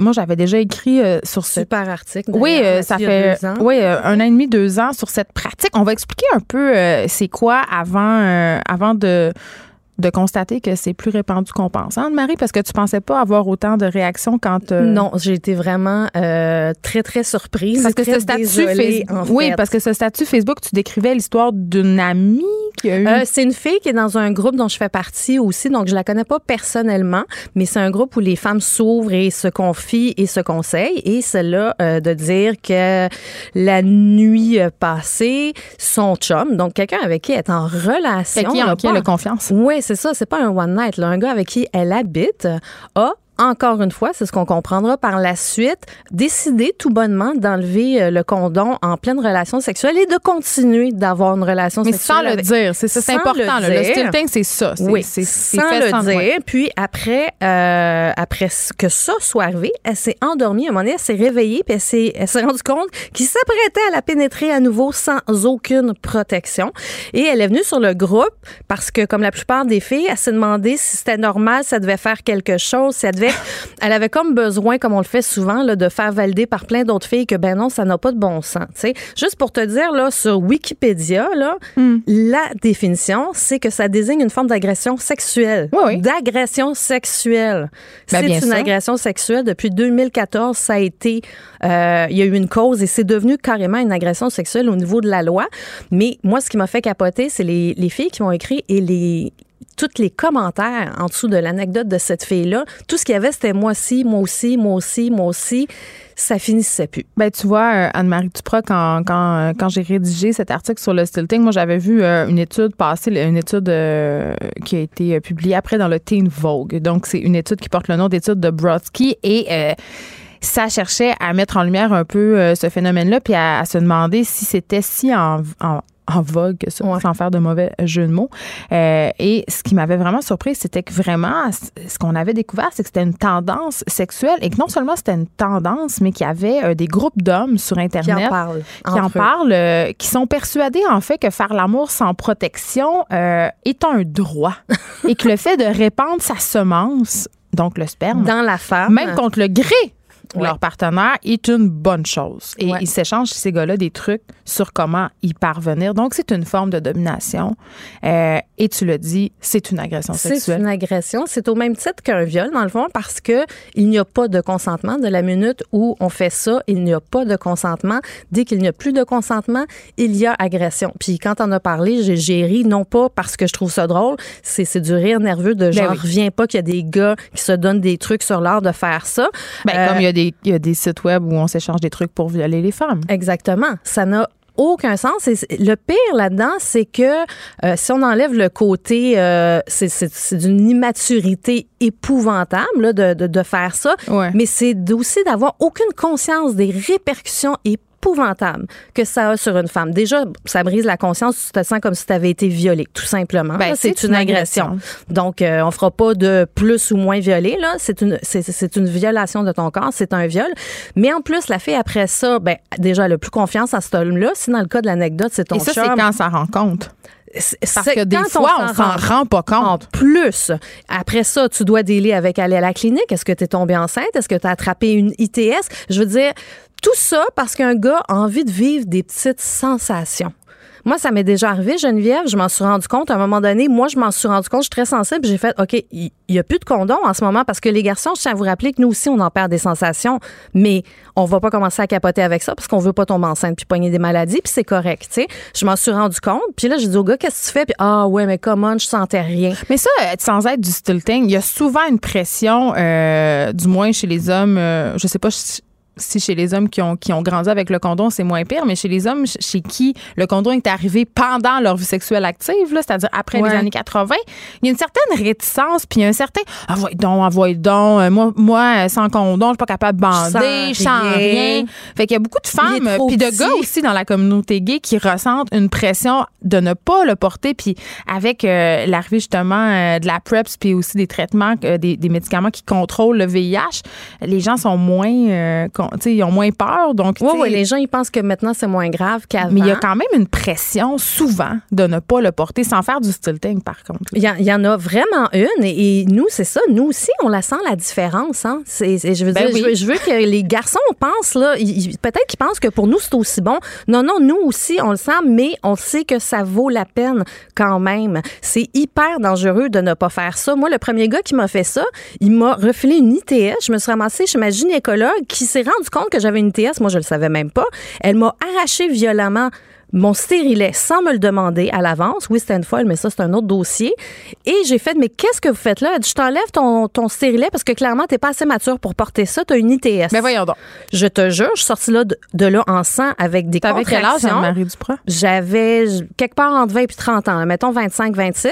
Je suis sortie de là en pleurant, en sang, avec des contractions et j'ai dû me racheter un stérilet à 300 dollars. Tout ça parce qu'un gars voulait des sensations pendant 45 Mais secondes. aussi parce que t'es une gynécologue a pris la décision à ta place. Après, victime de une- violence Oui, puis obstétricale. j'ai fait une plainte après, puis elle l'a su que ça se passait pas comme ça, parce que je me plains tout le temps. Mais après, j'ai parlé à ce gars-là, puis j'ai dit, savais-tu que tu m'as refilé ça? Puis il dit, oh non, toi aussi, tu l'as attrapé. Il savait qu'il Ben avait ça. voyons donc. Je te jure. Alors, le deuxième gars qui m'a fait ça, je me Hmm. suis levée de son lit et j'ai dit, je veux te dire, demain matin, je vais faire mes tests. Et si j'ai quelque chose, je te poursuis en cours. Oui, parce qu'on sait euh, quand même qu'il y a des poursuites qui ont été gagnées, des oui, gens qui se en sont 2014, fait il y a un cas de jurisprudence. Ouais. Et maintenant, moi, c'est ça que je veux dire aux filles, c'est premièrement, arrêtez de vous taire. Après, dites-le à l'homme que ça On ne est toujours se en train de s'excuser. On s'excuse comme si c'était notre faute. C'est comme si on se disait, c'est de ma faute s'il s'en passait grand-chose. Ben non, c'est pas de ta faute à Pas assez toi. serré, hein? T'as eu des enfants. Oui, c'est ça. C'est on l'entend souvent aussi. Espèce de, On exclut la espèce de personne qui perruche, parle, évidemment. faute. Fait que dites-le qu'ils n'ont pas le droit de faire ça. N'ayez pas peur de les dénoncer. Il faut, il y a tout un apprentissage à faire. Ça va se faire un gars à la fois. Et les gars, allez dans les sex shops, allez à la capoterie. Il y en a des condoms extraordinaires qui donnent plein, plein, plein, plein, plein de sensations. Faites des tests. Mais sérieux, là, pour des sensations, là, vous mettez des vies en danger ou à Parce peu près. c'est ça. Parce que évidemment, il y, a des, il y a des pervers sexuels, il y a des gens complètement désaxés qui font du stilting, mais il y a des gars pour qui les- ils font pas du stilting, ces gars-là, mais qui les gars dont, dont on parlait tantôt, là, qui ont des réticences à mettre des condoms. Tu sais, je veux dire, à un moment donné, il faut que tu te questionnes sur d'où ça vient, cette réticence-là. Ben oui. pourquoi. Parce que Euh, c'est sûr qu'il y a un petit power trip en arrière de ça pas pour dû. certains Un peu. aussi. C'est moi, je veux pénétrer la femme, je veux être dedans carrément, comme tu disais plus tôt aussi. Il y a, pour beaucoup de garçons, ça a l'air bien, bien, bien, bien important d'éjaculer dans la femme. Ah, Je- mon ça, Dieu. ça a l'air bien complexe d'avoir un pénis. sûr. Mais ouais, c'est ça. Non, Ou ça a l'air simple. Ça a l'air assez simple, en fait. Oui, on peut le voir comme ça. Puis ça, c'est aussi évidemment l'influence de la porno. Dans la porno, des fois, on envoie des condoms, mais c'est très, très rare. Donc là, il c'est est turn off. On est tellement pas habitués. Même moi, quand je consomme de la porn puis je vois des condoms, je suis comme, bah. Moi, je faisais une joke il y a 20 ans là-dessus, puis je la fais encore. Puis je dis aux filles, quand le gars insiste pour pas en mettre, part à rire, puis dit parfait, mais viens pas te plaindre après que ça te pique. Un gars qui pense qu'il va pogner de quoi, souvent ça refroidit et ça dégonfle, je te dis. Mais tu peux aussi parler de pension alimentaire. aussi, Ça, tu ça peux calme. sauter de joie et dire oh mon dieu, je suis tellement contente, moi aussi je veux des enfants. Je me cherchais un géniteur. Ouais, ça, ça marche bien aussi. Mais c'est plate d'être obligé de tout faire ça. Mais ce qui est préoccupant quand même, c'est qu'on se rend compte, et avec mon article, parce que j'avais reconnu les témoignages, et toi aussi sur Facebook, que beaucoup de femmes vivent et ont vécu ce genre de situation. Et ça, je trouve ça absolument préoccupant. Tu sais, moi, il y en a une qui m'a écrit pour dire ça ne m'est jamais arrivé. Et je me compte vraiment chanceuse. Ben oui. C'est ça qui est triste. Elle, elle, se- elle se compte dans les privilégiés. Ça pas devrait pas être un privilège de pas se faire agresser sexuellement par nos chums, par nos one night, puis par tous les gars qui pensent qu'ils ont le pouvoir sur notre corps. Ça, ça devrait pas être ça, l'exception de se trouver chanceuse. Bon, tu t'es rendu une féministe radicale. Oui, je sais. Euh, comme je disais à Kevin tantôt, moi, la nuit, je me lève et je coupe des pénis et je remplis C'est une mon blague, tout le monde. Écrivez-nous pas pour dire qu'on reçoit des féministes. OK, euh, je veux qu'on parle euh, brièvement de ton nouveau livre Orgasme à la carte. Oui, Ça qui, me- est, qui est un livre féministe aussi. Oui, mais dont vous êtes le héros. Oui, Est-ce qu'on ben, peut être les, les, hé- les héroïnes de nos propres orgasmes? Ben oui, parce qu'en fait, c'est un livre érotique interactif qui est basé sur le même concept que les livres dont vous êtes le héros. Donc, euh, moi, je voulais permettre à la femme de faire ses propres choix, de décider où elle va, avec qui elle va et jusqu'où elle va. Mais je comprends pas comment ça marche. Ben, c'est parce qu'il faut que tu lises, Geneviève. OK, mais attends, mais c'est le but un- c'est d'avoir des orgasmes ou le but c'est juste genre de lire le livre? Non, non, c'est les deux? c'est d'avoir plein d'orgasmes. Moi, je fais une distribution d'orgasmes, Oh là, mais God. vraiment beaucoup. Admettons que tu arrives dans un bar, il y a un gars que tu trouves de ton goût, il y a une fille que tu trouves de ton goût. Tu peux partir avec lui, avec elle ou Est-ce avec qu'on peut les partir deux. avec les deux? Ah oui, OK, moi je choisis les deux. Ben oui, tu peux partir avec les deux. D'accord. C'est c'est vraiment le fun. Et euh, à date, j'ai que des bons commentaires. Ça a l'air qu'il y a quelqu'un qui a pété son vibrateur à cause de moi. Je suis désolée. Je fais vendre beaucoup de. Womanizer aussi. Je le nomme tout le temps parce que maintenant, j'ai des coupons pour un 30% sur le Womanizer qui est le parfait complément à mon livre. Mais je tiens à préciser que dans mon livre, tout est fait dans le consentement et toutes les relations hétérosexuelles sont protégées. Parce qu'en 2019, Oui, c'est de valeur, un mais il faut le dire encore. Oui. Fait qu'on a beau fantasmer, même dans le fantasme, j'ai essayé de soigner ça de façon quand même assez cute parce qu'on s'entend que c'est de l'érotisme, mais je pense que j'ai C'est des histoires aussi, là. Oui, c'est plein d'histoires. C'est que tu peux le lire et le relire puis avoir à peu près 50 histoires différentes. C'est gênant à lire dans le métro. Non, moi, je trouve Moi, je suis ça... pas gênée, mais il y a des gens qui Moi, je sont trouve ça badass. C'est comme, tu te Ouais. demandes-toi pas ce que je fais rendu chez nous. Il y a plein de gars incongrus qui vont venir dire hey, Moi, moi, t'as donné tes orgasmes, tu vas voir, t'auras Tu plus dis besoin non, de là, ça. je suis dans le chapitre avec les deux filles, ça va très bien, merci. Ça, c'est bon. Ça, c'est très bon. Puis Très la bonne suite, réponse. ça va être orgasme à la carte, muy caliente. Ça se passe dans un resort 3X. Muy caliente. Je caliente. voulais juste le redire. Je suis allée dans un resort de même, pour, évidemment, pour faire de la recherche. Oui, pour ton roman. Pour mon roman. Et euh, il va faire chaud en tabarouette dans ce livre-là. Ah mon Dieu, ça s'appelle Orgasme à la carte, aventure érotique interactive pour lectrices intrépides. Les lecteurs pourraient, pourraient s'y mettre aussi pour Oui, moi j'ai dit aux hommes si vous voulez savoir ce qui se passe dans la tête d'une femme puis dans son cerveau qui est l'organe le plus sexuel, ben lisez-le et à date les hommes ont beaucoup beaucoup aimé ça aussi. Fait que je suis vraiment contente. C'est publié aux éditions de l'homme. Ben, Hein? tout est dans tout. tout. Anne-Marie Duprat, merci. Et on vous rappelle que le stilting, c'est non. C'est non. Les effrontés. Deux heures où on relâche nos bonnes manières.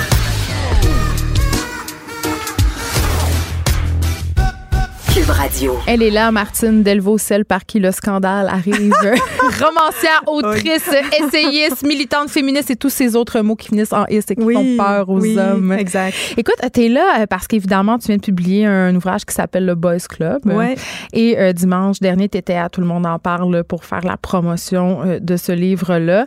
Euh, Il y a eu moult commentaires suite à cette entrevue, mais avant qu'on s'attarde à ces commentaires-là, Ouais. j'ai hâte qu'on se gâte. On, on va se parler quand même du Boys Club. Euh, dans ton livre, tu dresses un portrait assez critique du pouvoir masculin qui se perpétuait avant, il y a bien, Ouais. bien, bien longtemps et qui continue euh, de Ouais. sévir. Euh, Ouais. T'expliques évidemment que ce sont les hommes qui, de façon euh, évidente et moins évidente, parfois tirent les ficelles du pouvoir dans toutes les sphères de la société.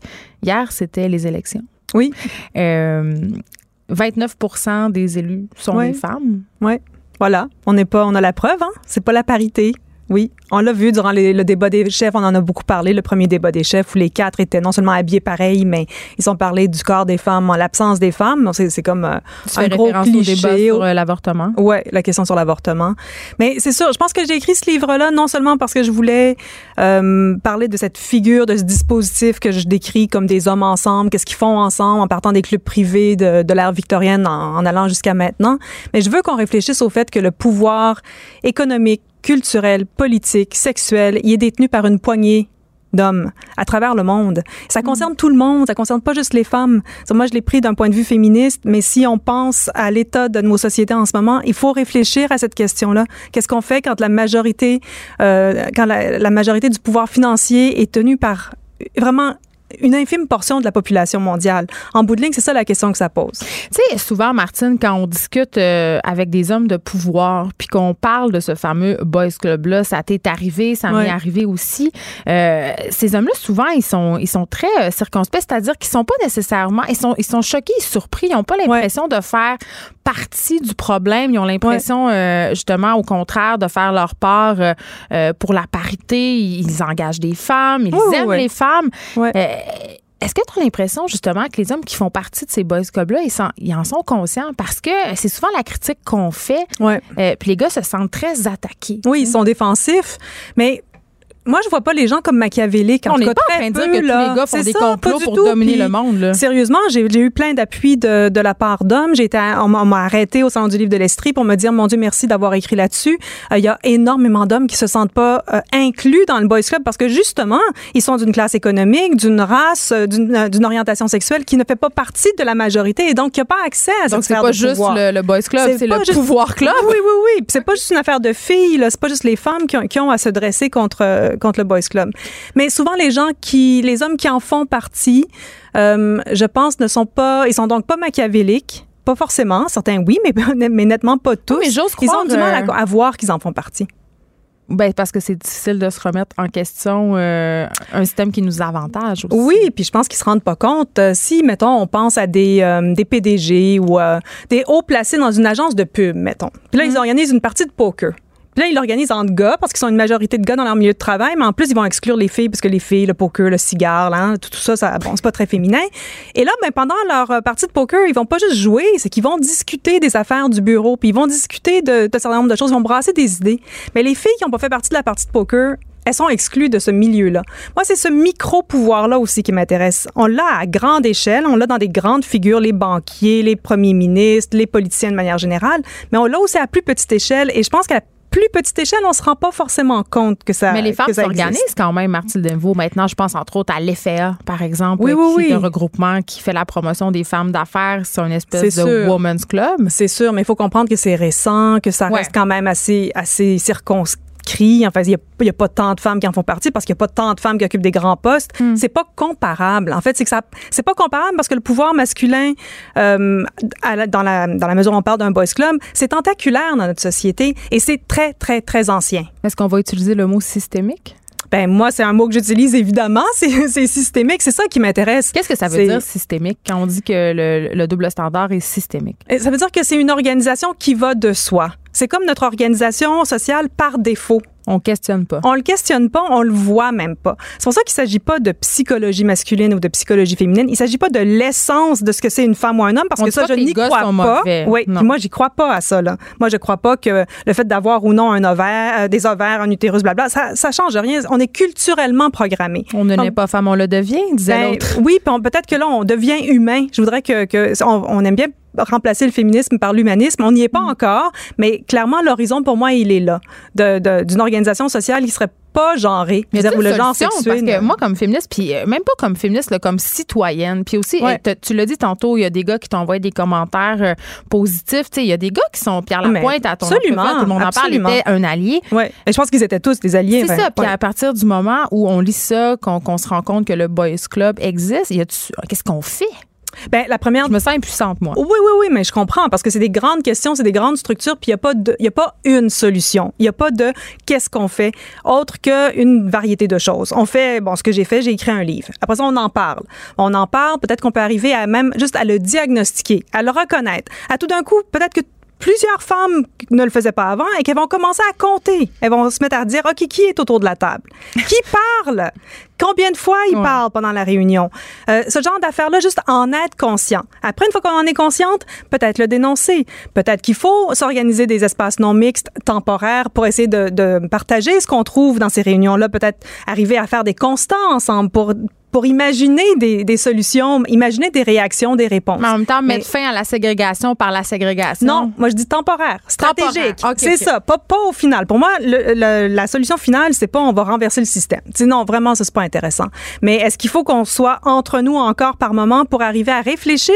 Oui, peut-être. Peut-être qu'il faut ça. Ce qu'on appelle des espaces sécuritaires. Oui, pour c'est se ça un sentir le espace droit sécuritaire. de- de dire les exact. Sans être attaqué. OK, parce que là, parlons des attaques dont tu fais l'objet depuis Ouais. dimanche. Euh, tu as eu moult commentaires haineux de la part euh, d'hommes? Ah oui, oui. Je pense que j'en ai relevé un d'une femme. OK. Ouais. T'en as apporté avec toi. J'aimerais ça qu'on en lise un peu. Oui, mais je vais lire un que j'ai reçu même avant. là. C'était donc probablement à la suite d'une entrevue, mais avant, tout le monde en parle. Autour parce que, du- évidemment, de la promotion de ton livre, ça. Club. Ouais. Et donc, il m'a écrit euh, Tabarnouche, tu te sens insécure dans ton petit corps de femme, toi, hein? Beau torchon rempli de stéréotypes euh, rétrogrades, lâche pas ma petite perruche. ouais. Fait que bon, le petit, la- ma petite perruche, ça, c'était. C'est un peu condescendant. C'est très condescendant. Mais c'est pas dégradant. Non, non, c'est pas sexuellement. dégradant, non. D'ailleurs, si, je- si tu veux que j'en lise, euh, ben, il y en a qui sont assez vulgaires. Hein, Ah, mais allons-y, on va se gâter. On va montrer aux gens. euh, Parce que c'est dans la vie. C'est pour ça que je les j'ai que commencé c'est à les mettre sur dans Facebook. public? Ouais, c'est ça que ça veut dire dès qu'on prend parole euh, publiquement, surtout en tant Sur que des enfin, questions en tant que féministes. féministe, c'est Ouais. ça. Euh, juste au moment où tout le monde en parle, était en pause, juste avant mon segment. Il y a un, euh, un, un- puis il se cache hein, sur Twitter derrière des pseudonymes. Donc, il y, avait un pseudonyme et il a écrit Si tu veux te convaincre de la raison d'être de féministe telle que Martine Delvaux, il m'a tagué, tu iras lire la marde qu'elle va recevoir tout de suite après son passage à Tout le monde en parle dans 5, 4, 3, 2. Et là, le segment est parti. Et tu avais raison. Voilà. Ouais. Et donc après, j'ai commencé à avoir les, euh, les vrais, euh, bon, les, les vraies vacheries. Euh, j'ai reçu hier, folle comme vous êtes, vous devez être à veille de pogner un gun pour aller tirer tous les gars dans l'aréna de hockey. Et là là. Hey, ça, c'est Marc Lépine version moi. Hein, c'est quand même ça que ça veut dire. Euh, ensuite, tu dois avoir une peur folle d'un pénis bien bandé. Je te rassure, un pénis bien bandé apporte beaucoup plus de plaisir, beaucoup de plaisir aux femmes dites normales, hosties de folles. T'en as-tu beaucoup comme ça? Des commentaires? Euh, quand même. Quand même. Oui, il y en a que j'ai pas vu. Ouais, mais même plus parce que j'ai comme sur Twitter, c'est pas une interface que je maîtrise très bien, fait que ça circule puis Ouais. je perds un peu le fil, à un moment je Pourquoi m'énerve. tu là. les lis, euh, ces commentaires-là, Martine? Je les lis parce que parce qu'ils me sont imposés d'une part. Ouais. Euh, c'est envoyé dans ma messagerie privée, puis si je clique, euh, je peux pas voir le message à l'avance, comme c'est des, des messages qui sont un peu filtrés. Mais bon, ceci dit, je le fais parce que je pense que je dois le faire. Je pense que je dois être euh, capable de mesurer quel est l'effet négatif, euh, quels sont les commentaires négatifs que je reçois. Je Mm. les dénonce, je les, je les dénonce euh, aux réseaux sociaux et puis je les poste sur ma, sur ma page. Il y a des gens Tu choisis de, les, de révéler l'identité de tes Oui. agresseurs, entre guillemets. Oui, surtout que la plupart, c'est des, c'est des faux, euh, c'est des faux noms, là, faut s'entendre, c'est des fausses photos, des faux, bon, il y a un vrai dans le compte derrière, Ce mais, pas un faux nom. mais ça, ça me, c'est pas mon problème. Pourquoi tu choisis de de, de pas masquer leurs identités? Parce que ça suffit. Parce que ça suffit. Moi, ils la masquent pas leur identité quand ils m'attaquent. Et moi, mon identité, elle est publique. Je considère que c'est fair play. Et il y en a qui se sont fait harponner parce que j'ai quand même une méchante bonne gang d'hommes et de femmes derrière moi. Ouais. Et ils sont allés intervenir sur les murs de ces, de ces personnes-là. Qui est derrière euh, ces comptes-là, euh, à la limite, je m'en balance. On est dans les réseaux sociaux. Ça, c'est, euh, pendant longtemps, on a dit, et on m'a beaucoup dit, les trolls, faut pas les alimenter. Ben, moi, je- ça, c'est pas des trolls, c'est des agresseurs via les réseaux sociaux. Est-ce que ça t'atteint psychologiquement? bah, ça me. Ça me. Mon Dieu. Ça me désole. Ouais.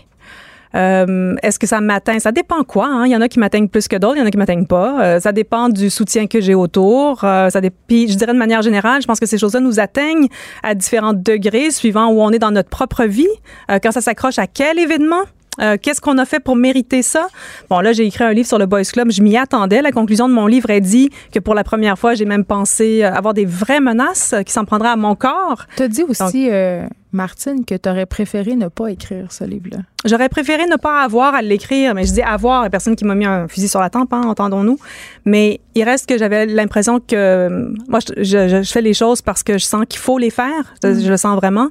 Et euh, après avoir fait toute la recherche pendant des années, il y a un moment où je me suis dit, ah, mon Dieu, peut-être que les choses sont vraiment en train de changer. Et ça devait être dans une sorte d'espoir. euh, après moi aussi, une sorte de naïveté même qui m'a atteinte. Et puis finalement, euh, Mais je me j'ai suis comme l'impression donnée quand- à ça. Oui, mais j'ai l'impression quand même, euh, tu sais, on a reçu euh, le YouTuber euh, tantôt euh, Ouais. qui a fait une vidéo sur le double standard. J'ai l'impression quand même que chez les générations d'hommes plus jeunes, Ouais. les choses sont en train d'évoluer. Bon, Ben, peut-être que je suis naïve. Non, non, mais après, vous avez parlé de stealthing avec Anne-Marie. Ouais. Bon, euh, tu sais, moi, je me dis que ça se peut-tu, on est encore en train de parler. Je comprends pas. Je, je vous écoutais puis je me disais comment ça se fait que la pénétration continue à être un, une, une- un aspect si important, si prédominant de la C'est sexualité? le point culminant. Oui, après les années SIDA, après l'éducation sexuelle, après plein de choses. Mm. Je veux dire, voyons donc, comment ça se peut? Fait que ça change, mais ça, ça change lentement. C'est ça mais est-ce que ça change tant que ça? En tout cas, Ben, en tout cas- euh, si je fais beaucoup d'entrevues ici, puis souvent j'ai l'impression que plus ça change, plus c'est pareil. Mais euh, Ça évidemment- change, mais à petits pas. Oui. Ça change très, très, très lentement. Puis peut-être que des livres comme le sien vont servir à éveiller les consciences, mais encore faudrait-il qu'ils soient lus par les membres de ces boys clubs. Ben, c'est sûr. Je l'ai donné à euh, Yves-François Blanchet l'autre jour au Salon du livre de l'Estrie. Bon, Oui. Et voilà. on va souhaiter euh, qu'ils le lisent. Ça s'appelle Le Boys Club, c'est publié aux éditions Remue Ménage. Merci beaucoup, Martine Delvaux. Merci, Geneviève. Écrivaine, Blogueuse. scénariste et animatrice. Geneviève Peterson. La Wonder Woman de Cube Radio. On se reparle de ce synode qui se tient euh, présentement, synode de l'Église catholique avec Alain Pronkin, spécialiste des nouvelles religieuses. Salut Alain. Oui, bonjour Geneviève. Écoute, Alain, d'un boys club à un autre, on a discuté entre autres euh, lors de ce synode de la place qu'occupent euh, ou qu'occuperaient éventuellement les femmes dans l'Église catholique. Oui, on a Quelle discuté de ça. excellente nouvelle. Oui, pour un boys club. Et n'oublie pas que euh, la première chose, dans un synode, il n'y a aucune femme qui a droit de vote. il y a environ 100, je sais plus si c'est 184 ou 185 évêques qui, eux, sont tous des hommes et qui, eux, sont les seuls à avoir droit de vote. Décidé entre hommes, hein? Je pense que je pense qu'on est on est là. là. On est vraiment C'est le plus grand boys club de tous les temps, l'Église catholique, euh, disons-le. Mais là, est-ce qu'il va y avoir des Oui, changements? je Est-ce pense que, que tu as raison à ce niveau-là. est-ce qu'il va y avoir est-ce que des changements euh, sont annoncés? Est-ce qu'on pourra enfin voir des femmes accéder à la prêtrise, par exemple? Ah, là, là, ouais, On va se calmer, est hein. loin, ça, loin, loin de cette étape-là. Là, ce qu'il faut retenir, bon, le synode, pour situer nos auditeurs, c'est une rencontre des évêques Ouais. qui a lieu actuellement à Rome et qui concerne ce qui se passe en Amazonie. En Amazonie, on a une destruction de la forêt et on a pratiquement pas de prêtres qui vont rencontrer euh, les peuples et les différentes euh, communautés qui vivent en Amazonie. Donc, on n'a pas de prêtres, on est dans une situation périlleuse. Le peuple fait son synode sur cette question-là. Et là, il y a des affrontements sur la place publique. C'est-à-dire, on a des cardinaux, parce qu'on a demandé à ce que des, hommes mariés puissent devenir prêtres en Amazonie. Tu as des cardinaux qui sont montés aux barricades, dont le cardinal Pell, qui est actuellement en prison pour agression sexuelle sur des mineurs, qui a donné son point de vue là-dessus. Ben, on en a parlé la dernière fois, c'est d'un Ouais. ridicule consommé. Oui, et maintenant, là, on a un affrontement. Moi, j'appelle ça un affrontement entre les. euh, parce que pour ce synode-là, ils sont divisés en groupes linguistiques. Donc, tu as environ, je me souviens plus de mémoire, tu as cinq ou six groupes portugais, tu as cinq ou six groupes espagnols, un groupe francophone, anglophone et deux groupes italiens. Les groupes espagnols et portugais sont unanimes pour demander qu'on puisse avoir des hommes mariés qui, de- qui accèdent à la prêtrise. Et, et c'est là où c'est- ressorti parce que j'ai fait une, de la traduction euh, par des sites pour pouvoir comprendre tout ce qu'il y avait dans, les, dans ces Ouais, textes-là. parce que c'est- y- oui, parce que c'est en, portugais, en italien puis en espagnol. Et on, aussi, on demande le diaconat aux femmes. C'est-à-dire quoi? Le diaconat, c'est pas tout à fait au niveau du prêtre. Donc, ça va être dans certains, euh, c'est de permettre aux femmes de pouvoir célébrer euh, des baptêmes, célébrer des mariages, euh, s'occuper des funérailles, de lire l'Évangile pendant une messe. Oui, parce qu'il manque, une- il manque de monde, Alain, parce que c'est en fin de semaine, je racontais aux auditeurs que j'étais allée à un baptême et euh, c'était un vicaire qui, euh, qui s'est occupé de baptiser ma fiole. Ben, attends un petit peu. Est-ce que c'était un ruban qui avait d'une épaule et qui allait jusqu'à sa taille? Hey, J'ai-tu remarqué ça? Moi, tu penses que j'étais Ben bien oui, trop à que c'est là où on sait que c'est un diacre. Hmm. Parce qu'un vicaire, c'est l'assistant du prêtre. Non, non, c'est ça, c'est un diacre. T'as bien raison. T'as bien Ah, raison. je- je- je- Une chance Ah, que t'es là. Mais j'étais tout Ah, mêlé. je J'étais comme, mon Dieu, je pensais que c'était juste les prêtres qui avaient le droit de baptiser le monde. Non, les diacres aussi. OK. Alors, les diacres, sauf que dans l'Église catholique, il n'y a que les hommes qui sont diacres. Il n'y a pas de femmes diacres. On pense qu'au début de l'Église, ça veut dire dans les 5, 6, 7, 8 premiers siècles, il y avait des femmes diaconesses. Et le pape a décidé, parce qu'il n'était pas chaud à cette idée-là, de- parce qu'on sait que Jean-Paul II a fermé l'ouverture de la prêtrise aux femmes. Ouais, JP, ben, il le était pas très décidé- ouvert. Ouais, de faire une ouverture et d'étudier si effectivement il y a eu des femmes diacres dans les premiers temps de l'Église. À ce moment-là, ça serait plus facile de le faire admettre. Parce qu'il y aurait une jurisprudence. Mais, disons, oui. OK. Alors, ce qui se passe, c'est que les euh, évêques présents, portugais et espagnols, demandent qu'il y ait des femmes diacres. Mais juste pour te rassurer, Geneviève, tu devrais savoir, et tu vas savoir maintenant, que euh, le diocèse de Saint-Jean-Longueuil, qui est représenté à Rome, les prêtres avaient décidé qu'il n'y aurait jamais d'hommes diacres dans le district de Saint-Jean-Longueuil tant qu'il n'y aurait pas des femmes diacres. Ah! C'est une position défendue par l'Église canadienne depuis le cardinal, je pense, c'est Flayhiff de Winnipeg dans les années 70 qui demande des femmes diacres dans l'Église. Donc, le Canada, on peut aussi être en avance sur les autres. Donc, c'est une position qui revient. Et le groupe, et c'est ça qui me fait peur, parce que j'ai de la difficulté à, l'évaluer, parce que je ne sais pas qui en parlait, mais d'après Ouais. moi, il y a beaucoup de cardinaux, ce sont les Italiens qui n'en ont pas fait mention des femmes diacres et qui n'ont pas fait mention, non, ben, et qui sont opposés à ce que des hommes mariés deviennent prêtres. Mais pourquoi? Donc, les Italiens qui sont là, on sait que c'est la plupart, c'est des membres de la curie, les membres du gouvernement euh, de Rome qui se retrouvent là. Mais ce qui est important, Geneviève, c'est que il y, a, il y a de moins en moins de femmes qui deviennent des religieuses, des sœurs, on appelle. Ben c'est sûr, ils n'ont pas envie de servir d'esclaves sexuels aux prêtres en fonction. Oui, il y a ça aussi. Mais sans toucher à ce problème-là, il n'y en a plus. Donc, est-ce qu'on peut se retrouver dans une église où il n'y a pratiquement plus de prêtres, où ils sont pratiquement tous vieux et qui sont à Rome, qui ont des jobs d'évêques et de cardinaux, un vrai boys club, et qui vont dire, ben le célibat, c'est un don de Dieu et un trésor de Dieu, et il n'y a plus de femmes? Non, il faut qu'ils retrouvent une façon de- d'attirer des gens en leur rang. Puis une de ces façons-là, évidemment, c'est euh, que les prêtres puissent avoir une vie conjugale et de faire accéder euh, les femmes euh, à la prêtrise. Ça, c'est sûr. Et puis commençons dans un premier temps par le diaconat. Ouais. Est-ce qu'ils deviennent diacres? Parce que ce fameux... Ah oui, il faut que je dise ça. On, on fera une émission là-dessus, comme, comme j'ai toujours... émission comme- spéciale. Comme, la Apple, là, juste avant de se quitter, il faut rappeler qu'il y a des articles qui viennent de sortir ce matin en Italie, parce qu'il y a un livre du journaliste Nunzio en Italie, puis il y a certains articles, dont il y en a un dans le Journal de Montréal, qui dit est-ce que le- la cité du Vatican sera actuellement près de la faillite?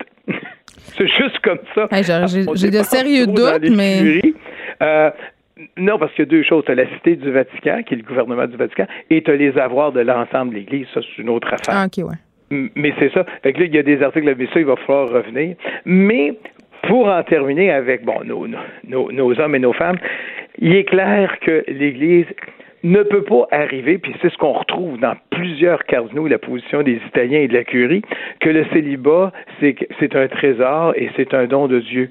Tout être vivant, si on se fie à la théologie, est d'abord et avant tout un don de Dieu lui aussi. Et tout, il n'y a pas d'êtres humains qui sont plus importants que d'autres êtres humains. C'est la base de la théologie. Ben là, ouais, mais Ève aurait été euh, fait à partir de la côte d'Adam, hein, Alain, on s'en sort pas. Oui, mais ça, il y a deux créations. Ça, on peut faire un débat là-dessus parce Oui. que c'est deux créations. Un débat exégétique, premièrement. là. Mais il faut aussi pas l'interpréter de façon restrictive. Hmm. Euh, ces dispositions-là qui sont des histoires pour illustrer, comme euh, Noé puis le Ben, ça illustre déluge. très bien l'inégalité. c'est ce que Oui, je pourrais ça, dire. c'est certain. Mais juste penser à Noé puis le déluge, c'est juste pour illustrer le baptême. Donc, la Genèse, c'est un résumé de, de- moi, je dis toujours de la création, parce que s'il faut savoir, c'est que les traditions à cette époque-là sont orales. Donc, il faut avoir des histoires faciles à retenir. Oui, puis après, Alain, c'est une question de tradition, euh, de traduction Ah. et d'exégèse. Et là, on pourrait débattre longtemps. On peut lire aussi la Bible, nouvelle traduction, pour avoir des textes un petit peu plus justes, si on veut, là, quand même, euh, parce qu'on sait que les traducteurs ont pris beaucoup de largesse hein, au fil du temps euh, avec les textes sacrés. Mais ça, Comme on dit, il y a des traductions politiques et Ben- il y a des traditions théologiques. Exactement. Alain Pronkin, merci, spécialiste des nouvelles religieuses à propos de ce synode qui se tient présentement à Rome. Écrivaine, Blogueuse. scénariste et animatrice. Geneviève Peterson. La Wonder Woman de Cube Radio. Je suis avec euh, le Wonder, pas Woman, le Wonder Guy du livre. Salut! Simon Boulris, tantôt, je disais à la blague, bon, euh, on va parler évidemment de géolocaliser l'amour. Je sais, je sais pas, c'est tout son dernier livre, mais ça a été écrit en 2015. J'étais vraiment, je suis perdue, Simon. T'en écris 365 Écoute, par année. On m'a demandé la date de parution, je les connais pas. Tu sais, j'ai déjà fait une entrevue récemment, puis j'ai demandé au début, c'est pour quel livre déjà? Ben, écoute, c'est une bonne nouvelle quand même, c'est ce que je trouve. Ben moi, je pense qu'en tout cas que j'ai, j'ai de l'aisance par rapport à ça. Tu sais, j'ai dû lâcher prise, puis je fais, ben oui, je produis beaucoup, mais j'ai graphomane, là, arrête. mais peut-être. Écoute, c'est ma respiration. Tu sais, l'écriture, j'ai tout le temps mon ordi avec moi, puis je le sors en tout temps. Dans le, dans le métro, je peux me mettre à écrire n'importe quand. OK, tu es ici pour nous parler quand même du Festival littéraire Québec en toutes lettres. Là, Voilà. la raison pour laquelle on parle de géolocaliser l'amour, c'est parce que tu vas faire une lecture inédite pour la première fois. Euh, il va y avoir un auteur de BD qui va Oui. dessiner des trucs. Il va y avoir un DJ. Bref, c'est comme un événement. Oui. Puis, je voulais t'inviter ici pour en parler parce que je trouve que tu as une façon accessible de parler littérature parce qu'on a l'impression souvent que les festivals littéraires, c'est élitiste, Simon. À tort, je dirais à tort, bien parce sûr. que c'est c'est souvent, il y a des happenings qui, qui, qui, qui, sub- qui subviennent. Et, et ça, c'est le cas, là. C'est vraiment un événement tout à fait unique. Je vais être dans une chapelle, qui est Bon. un lieu très sacré, pour faire la littérature très profane. et euh, Ben oui, parce et j'aime ouais. toujours, ben, une- il y a beaucoup de sexualité, disons, dans, dans Mais on mon va y texte revenir là, de quoi. de et, de déception amoureuse et de déception sexuelle aussi. Euh, et, et- et donc, oui, il y a de la bande dessinée, donc il y a du dessin par Richard Valran en temps réel, il y a de la musique. euh, et, et- et donc, moi, j'ai- j'aime ça, me mettre en danger en général. Puis je trouve que pour le public, c'est intéressant d'assister à quelque chose d'unique. Un, truc, une histoire d'un soir. C'est le cas de le dire. jamais. Un one, un one night stand qu'on dit, là, je sais pas moi en anglais, là, ben, une histoire d'un soir euh, sans lendemain, c'est ce que je vais vivre dans, dans une église. C'est un peu euh, comme ce que vit le personnage de Beaucoup. ton roman. Beaucoup. Je vais dire roman, mais c'est une forme qui est pas romance, qui est très éclatée. Mais euh, dans ce livre-là, tu parles des tribulations hein, d'un jeune homme euh, qui euh, utilise beaucoup, beaucoup les services de Tinder et Grindr. Oui. Là, peux-tu m'expliquer la différence entre les deux? Parce que je comprends rien. Écoute, euh, je te dirais, ben, ce sont tous les deux des applications de rencontres. Mais plus Euh, sexuelles, Grinder, euh, Grindr, il y a comme une euh, peut-être une plus-value euh, sexuelle. En fait, elle cible les homosexuels seuls. J'aurais envie de dire seulement, c'est pas vrai. Euh, les hommes et euh, il y a aussi des trans. Euh, Ok. donc, ce n'est pas que ce n'est pas que les homosexuels, mais c'est surtout, je dirais, LGBTQ assurément, euh, bisexuels aussi évidemment sont les bienvenus. Mais c'est euh, ce n'est pas que sexuel, bien sûr que non, mais il y a beaucoup de, de possibilités parce que les photos peuvent aller dans tous les sens. Oui, ça, je sais. Alors que vu des Tinder- photos très explicites. Oui, ah oui, ça peut être très, très explicite. Ouais. Mais en même temps, il y a beaucoup de gens qui vont sur Tinder pour des choses similaires. hein. Il y a aussi la, la possibilité de t'es où, est-ce que t'es libre? Ça existe aussi. Et chez les hétérosexuels, mais et chez Tinder, tout simplement. là. Donc, euh, euh, il y a quelque chose qui me semble un peu plus propre, avec des grosses guillemets, parce que j'aime pas ça de parler. Il n'y a pas de propreté par rapport à ça, mais plus. euh, Non, puis ton livre, il est pas très propre, Simon il est, non, il est pas propre du tout. Moi, j'ai lu ça, puis j'étais comme, mon Dieu, Simon. Il va là. Hey, Simon, Simon, Simon, Simon, Simon. Qui écrit des livres pour enfants. Oui, là, c'est un gros livre. là. Ben, La forme est le fun. C'est, je disais tantôt que c'était pas un roman, c'est un récit prosaïque, c'est-à-dire il y a une histoire, mais c'est écrit de façon très poétique. J'aime pas le mot fragment. C'est, comme un recueil de poésie. Ça n'en est pas tout à fait un. On Est-ce peut que- dire poésie narrative ou encore roman par poème. J'aime ouais. l'idée que les, les poèmes, la succession des poèmes peuvent fabriquer, façonner le roman. Le récit se crée à travers deux segments. On a je, je me déplace et je reçois.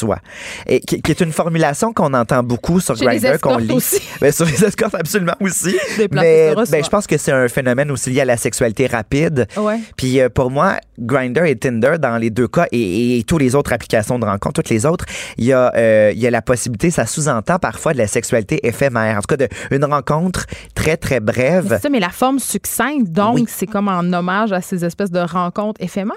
Oui, pour moi, il y a de ça, puis il y a aussi du texto. Donc, euh, je, je me voyais vraiment le cul entre deux chaises entre la poésie et le texto. Donc, la forme est brève, euh, punchée. Parfois, on est près du slogan publicitaire, mais un slogan publicitaire euh, parfois euh, sur l'immense solitude ou aussi sur euh, la, la chimie euh, charnelle entre deux personnes. Une chimie qui est parfois de très très brève. hein. Je remets beaucoup à ça parce que il y a beaucoup d'histoires d'un soir dans, dans le roman et il y a euh, ce qui meut ce qui, ce qui meut le personnage qui est mon alter ego qui s'appelle Simon. C'est quand même Mais c'est pas toi, là. mais c'est c'est pas moi. toi, mais c'est Geneviève, c'est pas moi, bien sûr que c'est pas c'est moi. des histoires qui sont arrivées à tes amis. Beaucoup à mes amis. Ouais. J'ai rien vécu de tout ça. D'accord. Ouais. Parce Euh, qu'on veut pas savoir. On dirait qu'on veut pas que Simon Boulris ait une sexualité non, comme nos hein, parents. Il est asexué. Simon est comme nos parents. Non, mais c'est comme, non. Il fait la split puis il est gentil, là. Il est pas de. Mais on peut être sexuel et gentil, hein. C'est vrai? Mais absolument. C'est tout à fait possible. Mais il y a des phrases pour vrai qui viennent, entre autres, de mon ami Jocelyn, dont il est question. C'est d'ailleurs lui qui m'a posé, euh, qui m'a installé euh, Grinder. Mon Dieu. parce que moi, je suis pas moi avec la technologie, je suis dégueulasse. Puis donc, c'est des amis qui m'ont installé mes sites d'application parce que. C'est la même affaire, tu swipes à droite, tu swipes à gauche? là? Non, euh, mais c'est pas loin. Mais c'est qu'on écrit à ceux qui nous intéressent, puis on peut bloquer, puis on peut. Mais ça a l'air Ouais. vraiment le fun. Mais mon Dieu, si seulement j'étais célibataire, je pourrais te montrer mon grinder, mais c'est terminé. Oh, car non. Tinder est arrivé dans ma vie et j'ai trouvé l'amour. C'est vrai, sur oui, Tinder? Sur Tinder. Et, et donc, euh, moi, je ne veux jamais diaboliser les applications de Ben non, rencontres. ben non, ben non, ben non. Jamais. Puis je pense que dans le livre, c'est clair que je diabolise pas ça parce que euh, il y a des rencontres, même des rencontres qui sont brèves. Parfois, il y a des moments grandioses. Il y a une scène où euh, Simon reçoit un, un garçon qui a une faute d'orthographe tatouée sur le chest. Et euh, donc, euh, il te faudra avec un S sur le sternum. Puis il lui dit, ben, un petit coquillage, ça prend pas de S. Puis là, il dit, ben, puis là, il dit, ben là, j'ai-tu une faute sur le chest? Ben oui, désolé, mon petit coquillage. puis c'est comme un Superman, tu sais, le petit S sur la cage thoracique, c'est charmant. Donc, ça devient un moment euh, un peu drôle et, et charmant entre les deux, euh, même si ils ne se reverront pas. Mais je pense que ce qui meut donc le personnage, il est quand même en quête de d'amour, oui, mais je pense qu'il veut surtout colmater sa solitude. Ben, c'est ça, parce que euh, on rit depuis tantôt, puis c'est un livre qui est drôle, c'est bien écrit, c'est bien tourné, mais j'ai senti quand même une certaine tristesse. C'est un livre très triste, Oui. euh, immensément triste même par moment, puis c'est souvent dans la déception qui qui peut être. moi, je vois je vois le- ce livre-là comme un sourire blessé ou un sourire cassé. Je trouve que c'est souvent les plus beaux Le sourires. sourire à l'envers. Le sourire à l'envers. évoquer le titre de Moreau à le sourire à l'envers. Absolument. Hey, mon Dieu, tu, tu, tu connais bien, mais Je connais la littérature un peu. Légèrement. on dirait que tu es une lectrice. Ouais. Euh, ben donc voilà, il y, a- il y a une forme de tristesse, puis y a une... mais j'aime toujours en fait. Je réalise que la vie pour moi c'est un condensé de de- d'enchantement et de détresse, et c'est pour ça que j'ai toujours trouvé que le plus beau titre de tous les temps, c'est La détresse et l'enchantement de Gabriel Roy. Puis je pense que le roman condense à la fois les grandes joies euh, de, de- de- des rencontres, puis l'immense solitude et le vertige en fait aussi, qui est un vertige contemporain. L'idée d'avoir, on a l'impression qu'on a accès à tout maintenant, un buffet all you can eat avec toute cette succession de profils et on a toujours l'illusion qui, qui n'existait pas nécessairement avant mais en même temps ça a toujours existé un peu Ouais. mais l'idée qu'il y a quelqu'un de mieux qui nous attend peut-être quelque Mais part les moyens ont changé parce que là, la personne, elle t'attend réellement où tes doigts avant elle était l'autre bord de l'océan, tu savais pas, c'était un fantasme. Là, c'est voilà là. et là c'est tentaculaire là, c'est c'est c'est partout C'est le magasin de bonbons C'est un 24 magasin. Je le vois vraiment comme. Puis parfois, euh, quand moi je pense à un buffet all you can eat, j'entends aussi du junk food là-dedans. J'entends une Ben oui. sexualité jetable, une sexualité. euh, tu sais, c'est plein de calories. C'est. C'est-tu si satisfaisant que ça au bout du compte? ben, je pense qu'au bout de ça, Ouais. souvent, je trouve que la déception est plus grande. On a mal au cœur, comme après avoir mangé du McDo. Exactement. Ce ne sont pas toujours de bonnes calories. Puis en même temps, je pense que c'est hygiénique aussi. Je, je pense que la Ouais. sexualité est une chose euh, primordiale. Puis c'est, c'est très sain aussi. Mais je pense qu'il y a un danger. C'est comme il y a un glissement qui peut s'effectuer à tout moment. Puis on peut perdre pied dans cette espèce. euh, Je pense que le mot vertige me plaît beaucoup. C'est un vertige. Il y a tout le temps un gars plus beau, une fille plus belle, qui, Ouais. qui est peut-être qui te correspond en tout point. Puis c'est pas parce que sur papier ça correspond en tout point que dans le réel ça match. Il y a quelque chose qui s'appelle la chimie. Voilà la chimie. OK, j'ai envie qu'on se parle de passe-partout. Parlons-en. OK, juste un peu, il ne reste pas grand temps, mais je pouvais pas Ah, je m'empêcher. dire que euh, géolocaliser, ça va être. euh, Je vais le dire Ok, à la oh fin. Dieu, je m'excuse. Je suis une animatrice. Ok, parfait. Ça, ça va être malade. Va tout Euh, ça. T'écris euh, pour Passe-Partout, tu scénarises les nouveaux épisodes. On revisite en fait les anciens textes. Il y a de l'adaptation, il y a des textes qui sont restés tels quels. J'ai envie de te demander, parce que tu as un rapport assez particulier à l'enfance, est-ce que on parle aux enfants différemment aujourd'hui par rapport à avant? J'aurais envie de te dire oui puis non. Je, Ok. je- je t'explique. Je dirais que oui parce qu'à la base. euh, Télé-Québec, écoute pas, là. Oui, bon, parfait.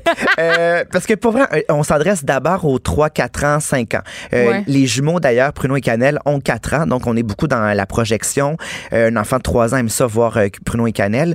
Mon fils est- adore Pruno, a 4 ans. Mais on est dans du réalisme, c'est-à-dire qu'ils peuvent vraiment se reconnaître et ils vivent des choses qu'ils vivraient complètement eux aussi. Donc, ces choses-là n'ont pas tant changé. Euh, en même temps, il y a plein, la réalité euh, est différente. On Il est c'est plus- moins dark qu'avant. Euh, c'est moins dense. Je pense, oui, on a aseptisé. Il y a des choses qui sont un peu aseptisées. Euh, des fois, je trouve ça plus, euh, mettons, dans un rêve, on, on, doit mettre, même dans un rêve, si on est sur l'eau, faut mettre une veste de sauvetage. tu, tu comprends que. Parce que c'est important, Parce que c'est important, se protéger et tout ça. Mm. Mais. il y a plus de rectitude? Je trouve que oui, il y a plus de rectitude, mais en même temps, je dis qu'il y a plus de rectitude, mais je sens que le délire est toujours le bienvenu. Je sens que Mm. l'imaginaire, ça, on le préserve. Et heureusement, parce que moi, c'est mon, moi, c'est mon bonbon. Là. Je, je trouve que de délirer avec l'enfant, puis de... Ben, l'écrire pour passe-partout, c'est Ben, c'est ça, c'est ça, c'est un terrain de jeu pour Ouais. le délire et pour le côté surnaturel. Il y avait beaucoup de surnaturel en 78 et ça, encore une fois, en 2019 et en 2020, ça charme les enfants. Ce délire-là, il embarque là-dedans. Donc, euh, ça, ça on, on le préserve. Puis il y a aussi évidemment des réalités comme le temps d'écran qui n'existait pas quand j'étais jeune. C'est, euh, Oui, c'est d'autres. euh, c'est- ben, c'est ça. c'est d'autres balises, c'est d'autres réalités avec lesquelles on doit. euh, Voilà, mais, mais je, je dirais aussi que pour là, on commence la saison 3 à Ouais. écrire. Puis La saison 3, on part de zéro. Donc, tout est à bâtir. Et maintenant, ça fait deux ans qu'on, s'amuse à, à réorchestrer ce qui existait déjà, puis à réinventer aussi, parce qu'il y a beaucoup d'ajouts. Là, on part de zéro. Puis là, j'ai l'impression que le plaisir est encore plus grand parce que je maîtrise complètement l'ADN au bout de deux ans. On comprend c'est quoi l'énergie. maîtrises la bête, là. Ben, je pense que oui. Puis là, amuse-toi avec ça. Euh, mettons, on dit, écris un épisode sur les nuages. Parfait, je délire sur les nuages. C'est Quelle grandiose. angoisse ce serait pour moi. Simon Boulris, merci. Tu vas faire ta lecture de Géolocaliser l'amour le 24 octobre prochain au Festival littéraire. Une vraie Québec, en journaliste, animatrice, c'est Incroyable. Et tu vas être en compagnie de Richard Valéran, auteur, euh, celui qui va dessiner les choses, et du DJ Millimetric. Voilà. Merci. Merci, Geneviève. Écrivaine, Blogueuse. scénariste et animatrice.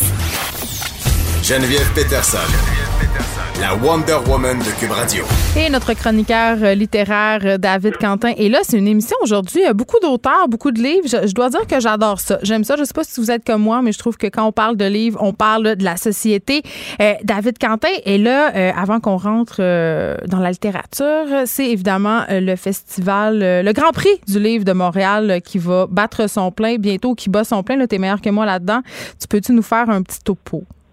Ouais, en fait, euh, Geneviève, c'est un prix euh, qui est remis, qui coïncide souvent avec euh, le début du Salon du Livre de Montréal. Donc, ça va être remis, ça va être décerné le 11 novembre prochain, donc Ouais. une semaine avant le, le Salon du Livre. On apprenait que les, les cinq finalistes, donc il y a notre notre fameux Kevin Lambert. Oh non, la avec- tradition se poursuit. Pas une chronique sans parler de Kevin. Donc, Kevin avec Querelle de Robertval, David Clairson, dont je t'avais parlé du livre Ouais. Dormir sans tête, qui publie aussi chez Heliotrope. J'étais très contente de le voir parce que je t'avais dit que c'était, selon moi, un des secrets les mieux gardés de la littérature québécoise. Donc, il y a aussi Carole David euh, pour euh, son recueil de poèmes Comment nous sommes nés, qui est une poète très importante au Québec, Alexia Burger pour les Hardings, qui est du théâtre documentaire, et la Société des grands fonds de Daniel Canty, essai publié à la Peuplade. Donc, on verra. C'est c'est pas un prix qui est, qui est remis euh, automatiquement au livre le plus euh, le plus populaire. C'est des fois c'est ça récompense une œuvre. L'an dernier, on avait récompensé Marie-Claire Blais.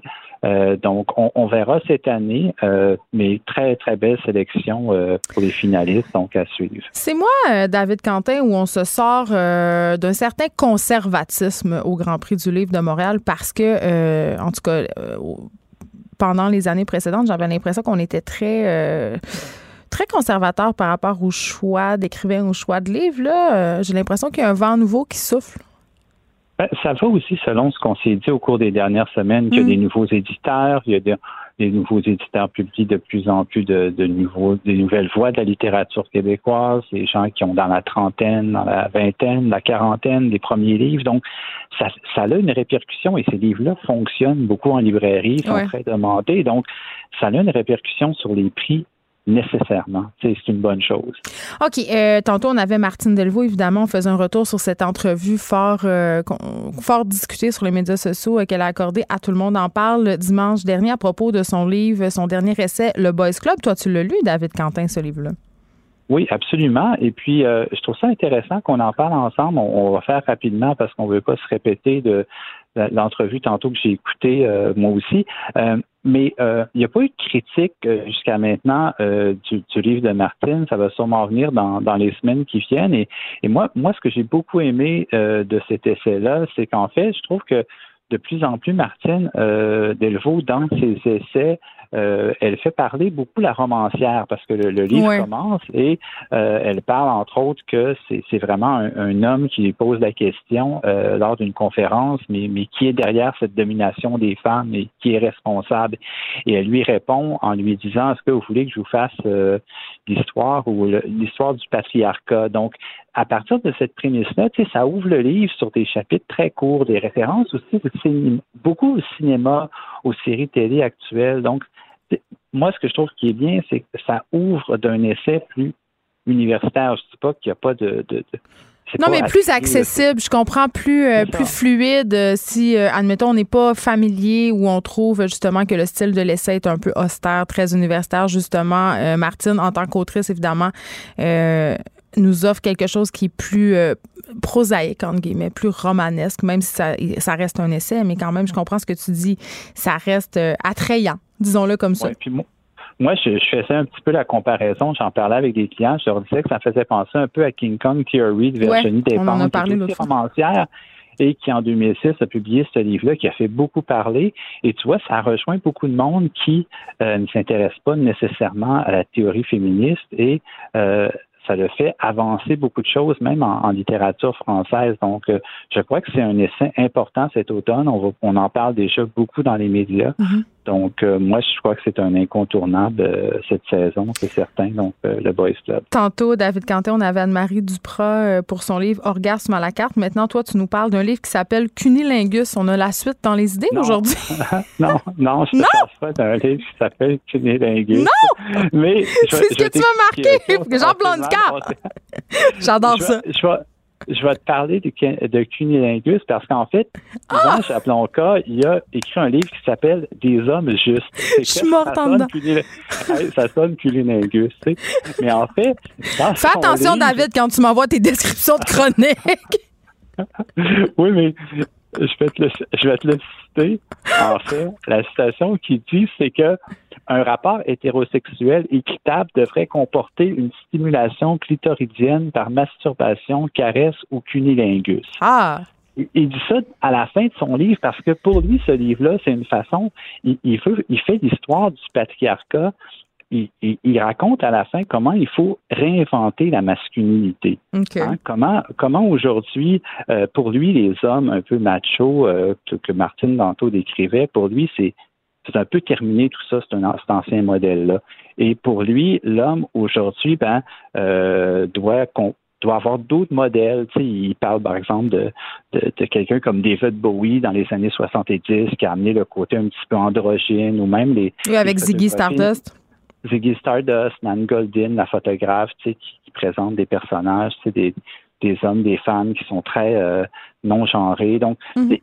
il, prend ce modèle-là. Évidemment, c'est un, un, gros essai de 400 pages, c'est énorme. Donc, mais, mais c'est très intéressant parce que lui, à la base, c'est un historien, euh, c'est un écrivain aussi. Euh, donc, il fait toute l'histoire du patriarcat. Donc, ça vient compléter un peu euh, le Boys Club pour des gens qui veulent avoir plus de références très précises. Donc, ça vient où? Il commence avec l'homme des cavernes, tu sais, qui va à la chasse, puis la femme qui reste au foyer, puis qui attend qu'il revienne avec la bête. Classique. Ça, ça, ça, vient de là. C'est vraiment intéressant comme, comme projet et c'est évidemment très documenté. Il y a beaucoup de références. Donc, euh, on, on rentrera pas dans les détails, mais c'est vraiment, c'est publié au seuil. C'est un livre de 400 pages. Et ça ne s'appelle pas Culiningus, ça s'appelle Des hommes justes.